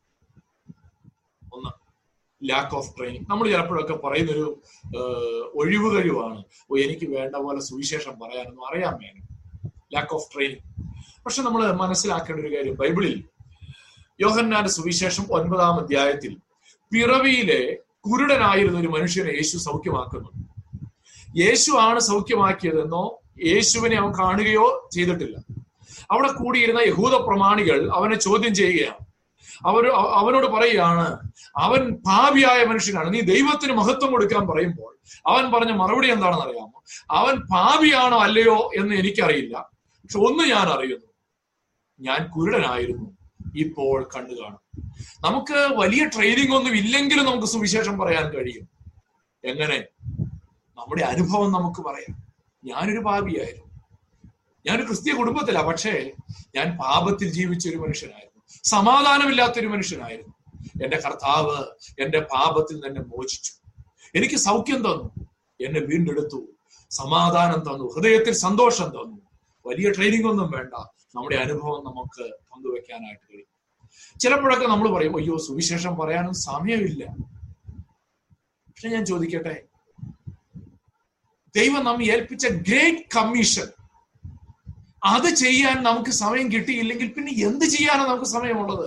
ഏറ്റവും വലിയ കാര്യം നമുക്ക് ചെയ്യാൻ സമയമില്ലെങ്കിൽ it should not be an excuse no excuse from great commission ഇത്ര വലിയൊരു ദൗത്യം ദൈവം നമുക്ക് തന്നിട്ട് അത് ചെയ്യാൻ സമയമില്ലെന്നാണ് നാം പറയുന്നതെങ്കിൽ ഞാൻ വിശ്വസിക്കുന്നു ദൈവം അതിന് കണക്ക് ചോദിക്കും. മൂന്നാമത്തെ പ്രശ്നം നാം പലപ്പോഴും സുവിശേഷം പറയാൻ ഒരുങ്ങുന്നില്ല എന്നുള്ളതാണ്. നാം സംസാരിക്കുമ്പോൾ സുവിശേഷം പറയുക എന്ന ലക്ഷ്യത്തോടെ സംസാരിക്കുന്നില്ല. നിങ്ങളിലുള്ള പ്രത്യാശയെക്കുറിച്ച് ന്യായം ചോദിക്കുന്ന ഏവനോടും സൗമ്യതയും ഭയഭക്തിയും പൂണ്ട് പ്രതിവാദം പറവാൻ എപ്പോഴും ഒരുങ്ങിയിരിപ്പീൻ. നാം സംസാരിക്കുമ്പോൾ നാം ഇടപെടുമ്പോൾ നമ്മുടെ പ്രത്യാശയെക്കുറിച്ചും നമ്മുടെ വിശ്വാസത്തെക്കുറിച്ചും നമ്മുടെ കർത്താവിനെ കുറിച്ചും പറയുവാനുള്ളൊരു ഒരുക്കം. അതാണ് നാം നമ്മെ തന്നെ ഡിസിപ്ലിൻ ചെയ്യുക എന്നുള്ളത് കൊണ്ട് അർത്ഥമാക്കും ചില പ്രാക്ടിക്കൽ ടിപ്സ് ഞാൻ പറഞ്ഞോട്ടെ. ബി വിത്ത് അൺബിലീവേഴ്സ് നമുക്ക് എല്ലാവർക്കും ഇഷ്ടം വിശ്വാസികളുടെ കൂടെ സമയം ചെലവഴിക്കാൻ അല്ലേ? സി ടി സിഡ് പറഞ്ഞു most of the people want to live ഇങ്ങനെ പറഞ്ഞത് ചാപ്പലിന്റെ മണിയുടെ ശബ്ദം കേൾക്കുന്ന ഇടത്ത് താമസിക്കാനാണ് ഒട്ടുമിക്ക ആളുകൾക്കും ഇഷ്ടം. പക്ഷെ എനിക്ക് ഏറ്റവും ഇഷ്ടം നരകത്തിന്റെ ഒരടി ഇപ്പുറത്ത് താമസിക്കാനാണ്. നരകത്തിലേക്ക് പോകുന്ന ആളുകളെ രക്ഷിക്കാൻ. ശരിയാ നമുക്ക് സന്തോഷമാണ് എരിശിലേമിൽ ഇരിക്കുന്നത് വിശ്വാസികളുടെ കൂടെ ഇരിക്കുന്നത് ആരാധന നല്ല വചനം ഇതൊക്കെ നല്ല കാര്യമാണ് പക്ഷെ അവിശ്വാസികളോട് കൂടി ഇരുന്നെങ്കിൽ മാത്രമേ നമുക്ക് അവരോട് സുവിശേഷം പറയാനും കൂടെ സാധ്യമായി തീരുകയുള്ളൂ അവരെ വിളിച്ചൊരു കോഫിക്ക് പോകാം. ഒരു ലഞ്ചിന് പോകാം ഇല്ലേ? അയൽക്കാരെ വിളിച്ച് ഒരു പ്രത്യേക ദിവസം ഒരു ക്രിസ്മസ് ഡേ ഒരു നമുക്കിന്ന് ഒരുമിച്ച് ഡിന്നർ കഴിക്കാമെന്ന് പറഞ്ഞ് അതോടൊപ്പം ഒരു അല്പസമയം പ്രാർത്ഥിച്ച് യേശു ക്രിസ്തുവിനെ കുറിച്ചൊന്ന് പറയാം. നമ്മുടെ കോൺവെർസേഷൻസ് ഡെലിബറേറ്റ് ആയിട്ട് സുവിശേഷീകരണത്തിന് തക്കവണ്ണം നമുക്കൊന്ന് ഡൈവേർട്ട് ചെയ്യാം. ആത്മീയ കാര്യങ്ങളിലേക്ക് നമ്മുടെ സംഭാഷണങ്ങൾ കൊണ്ടുവരാം. ചിലപ്പോൾ നമുക്ക് മറ്റുള്ളവരോട് ഞാൻ പ്രാർത്ഥിക്കാമെന്ന് പറയാം. പ്രാർത്ഥിക്കാമെന്ന് പറഞ്ഞാൽ മാത്രം പോരെ. രണ്ടു ദിവസം കഴിഞ്ഞ് ചോദിക്കണം. നമ്മുടെ കാര്യം എന്തായി? അവിടെയാണ് അവിടെയാണ് സുവിശേഷം പറയാനുള്ള ചാൻസ് കിടക്കുന്നത്. പലരും പറയാറുണ്ട് പ്രാർത്ഥിക്കാം. പ്രാർത്ഥിക്കാം എന്ന് പറയുന്നത് എല്ലാവർക്കും പറയാം. പക്ഷേ പ്രാർത്ഥനയെ ഫോളോ അപ്പ് ചെയ്യുക. ഞാൻ പ്രാർത്ഥിച്ചായിരുന്നു കേട്ടോ. പ്രാർത്ഥിക്കുന്നുണ്ട് കേട്ടോ. ഇടയ്ക്കിടയ്ക്ക് ഓർമ്മപ്പെടുത്തുക. അത് സുവിശേഷം പറയാനുള്ള ഒരു താക്കോലായിട്ട് എടുക്കുക പുസ്തകങ്ങൾ ബൈബിളുകൾ മറ്റുള്ളവർക്ക് കൊടുക്കുക. ക്രിസ്തീയ ചിന്തകൾ പങ്കുവെക്കുന്ന ക്രിസ്തീയ ജീവിതങ്ങൾ പങ്കുവെക്കുന്ന ക്രിസ്തീയ നോവലുകൾ കൊടുക്കാം എത്രയോ എത്രയോ അവസരങ്ങൾ നമ്മുടെ മുമ്പിൽ ലഭിക്കുവാനായിട്ടിടയായി എന്നാൽ ഏറ്റവും പ്രധാനം കമ്മ്യൂണിക്കേറ്റിംഗ് ഗോസ്പൽ ഡയറക്റ്റ്ലി ഇതൊക്കെ ചെയ്താലും നാം നേരിട്ട് ആളുകളോട് സുവിശേഷം പറയണം. ഇതിൽ ചിലത് എളുപ്പവും ചിലത് കുറച്ച് പ്രയാസമാണ് ഒരു കാര്യം അൾട്ടിമേറ്റ് ആയിട്ട് സംഭവിക്കണം. പ്രാർത്ഥിക്കാമെന്ന് എപ്പോഴും പറഞ്ഞാൽ മാത്രം പോരാ. എപ്പോഴെങ്കിലും ഒക്കെ നാം സുവിശേഷം പറഞ്ഞിരിക്കണം. ഇതൊരു സ്പിരിച്വൽ ഡിസിപ്ലിൻ ഇതാണ് വാസ്തവത്തിൽ. ഒരുപക്ഷെ സുവിശേഷം പറയുമ്പോൾ ചിലർ നമ്മളെ പരിഹസിക്കും ഒറ്റപ്പെടുത്തും. അതാണ് കൂശെടുക്കുക എന്ന് ബൈബിൾ പറയുന്നത്. അവന്റെ നാമനിമിത്തം ചിലർ നമ്മെ നിന്ദിക്കുക എന്ന് പറയുന്നത് അവിടെയാണ്. ആ കുരിശെടുക്കുവാനുള്ള ഒരു ശിക്ഷണം നമുക്കുണ്ടാകേണ്ടത് ആവശ്യമായിട്ടുണ്ട്. The example of Christianity saves no one. Rather, it is the message of Christianity. ചിലരെങ്കിലും ചിന്തിക്കുന്നത് ഞാൻ സുവിശേഷമൊന്നും ആരോടും പറയുന്നില്ല പക്ഷേ സുവിശേഷത്തിനനുസരിച്ച് ഞാൻ ജീവിച്ചു കാണിച്ചു കൊടുക്കും എന്നാണ് ചിലരൊക്കെ അവകാശപ്പെടുന്നതും പറയുന്നത് പക്ഷെ ഒരു കാര്യം നമ്മൾ മറന്നു പോകരുത് സുവിശേഷ ഒരു മാതൃകയുള്ള ജീവിതമല്ല ഒരാളെ രക്ഷിക്കുന്നത് സുവിശേഷം എന്ന സന്ദേശമാണ് ഞാനൊരു കഥ ഒരു സംഭവം ഇങ്ങനെ വായിച്ചിട്ടുണ്ട്. ഒരിക്കലൊരു മനുഷ്യൻ സുവിശേഷം കേട്ട് ഒരു ക്രൂസൈഡിൽ വെച്ച് രക്ഷിക്കപ്പെട്ടു. രക്ഷിക്കപ്പെട്ടു. അടുത്ത ദിവസം അദ്ദേഹം തന്റെ ജോലി സ്ഥലത്ത് ചെന്നപ്പോൾ തന്റെ സുപ്പീരിയർ ഓഫീസറോട് പറഞ്ഞു ഞാൻ ഇന്നലെ ഒരു ക്രൂസൈഡിൽ പങ്കെടുത്തു. അവിടെ വെച്ച് യേശുവിനെ ജീവിതത്തിന്റെ രക്ഷിതാവും കർത്താവുമായി സ്വീകരിച്ച് ഞാൻ രക്ഷിക്കപ്പെട്ടു എന്ന് പറഞ്ഞു. ഉടനെ ഈ സുപ്പീരിയർ ബോസ് പറഞ്ഞു പ്രൈസ് ദ ലോഡ് ഞാൻ നീ രക്ഷിക്കപ്പെടാൻ വേണ്ടി ഒരുപാട് നാളുകളായി പ്രാർത്ഥിക്കുകയായിരുന്നു. നീ രക്ഷിക്കപ്പെട്ടതിൽ എനിക്ക് വളരെ സന്തോഷം. അപ്പോൾ ഉടനെ ഈ മനുഷ്യൻ പറഞ്ഞു പക്ഷെ ഇത്രയും നാൾ ഞാൻ ദൈവോധന കേൾക്കാൻ പോവുകയോ രക്ഷിക്കപ്പെടുവാൻ ആഗ്രഹിക്കുകയോ ചെയ്യാതിരുന്നതിന്റെ കാരണം അങ്ങാണ്. ചോദിച്ചു അതെന്താ? ഞാൻ ഇത്രയും നാൾ എത്രയോ മാതൃകയോടെയാണ് നിന്റെ മുന്നിൽ നടന്നത്. എത്രയോ സാക്ഷ്യത്തോടെയാണ് ഞാൻ പെരുമാറിയത്. എത്ര നന്നായിട്ടാണ് ഞാൻ നിന്നോട് സംസാരിച്ചത്. പിന്നെ എങ്ങനെയാണ് ഞാൻ കാരണം നീ സുവിശേഷത്തിൽ നിന്ന് മാറി നിന്നു എന്ന് പറയുന്നത്? ആ മനുഷ്യൻ പറഞ്ഞു ഞാൻ അങ്ങേ അത് തന്നെയാണ് പ്രശ്നം. അങ്ങയെ ഞാൻ നോക്കിയപ്പോൾ അങ്ങ് നല്ല മാതൃകയോടെ പെരുമാറുന്നു നന്നായി ഇടപെടുന്നു നല്ല സന്തോഷവാനായി കാണപ്പെടുന്നു. ഒരിക്കൽ പോലും ആ സന്തോഷത്തിന്റെ കാരണം യേശു ക്രിസ്തു ആണെന്ന് എന്നോട് പറഞ്ഞിട്ടേ ഇല്ല അപ്പോൾ ഞാൻ വിചാരിച്ചത് യേശുവിനെ കൂടാതെ തന്നെ ഒരു വ്യക്തിക്ക് ഇത്രയും സന്തോഷത്തോടെ ജീവിക്കാം ഇത്രയും എഫിഷ്യന്റ് ആയി ജോലി ചെയ്യാം ഇത്രയും നന്നായി പെരുമാറാം. പിന്നെ എന്തിനാണ് യേശു എന്നാണ് ഞാൻ ചിന്തിച്ചത്. പ്രിയപ്പെട്ടവരെ പലപ്പോഴും നാം മാതൃയുള്ള ജീവിതം നയിച്ച് സുവിശേഷം പറയാതെ പോയാൽ അതായിരിക്കാം സുവിശേഷത്തിന് തടസ്സമായിട്ട് വരുന്നത്. അതുകൊണ്ട് എത്ര സാക്ഷ്യമുള്ള ജീവിതം നമ്മൾ നയിച്ചാലും എത്ര മാതൃകയുള്ള ജീവിതം നമ്മൾ നയിച്ചാലും സുവിശേഷം നാം പറഞ്ഞേ മതിയാകുകയുള്ളൂ it's a very important spiritual discipline ഈ സ്പിരിച്വൽ ഡിസിപ്ലിന്റെ മറ്റൊരു ഡയമെൻഷനിലേക്ക് ഞാൻ നിങ്ങളെ ഒന്ന് ഡയറക്റ്റ് ചെയ്യാനായിട്ട് ആഗ്രഹിക്കുകയാണ്. Discipline yourself to support missions എല്ലാ സ്ഥലത്തും നമുക്ക് നേരിട്ട് പോയി സുവിശേഷം പറയാൻ കഴിയണമെന്നില്ല.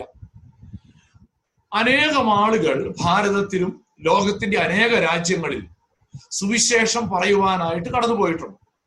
നമുക്ക് അവരെ സപ്പോർട്ട് ചെയ്യാനായിട്ട് സാധിക്കും.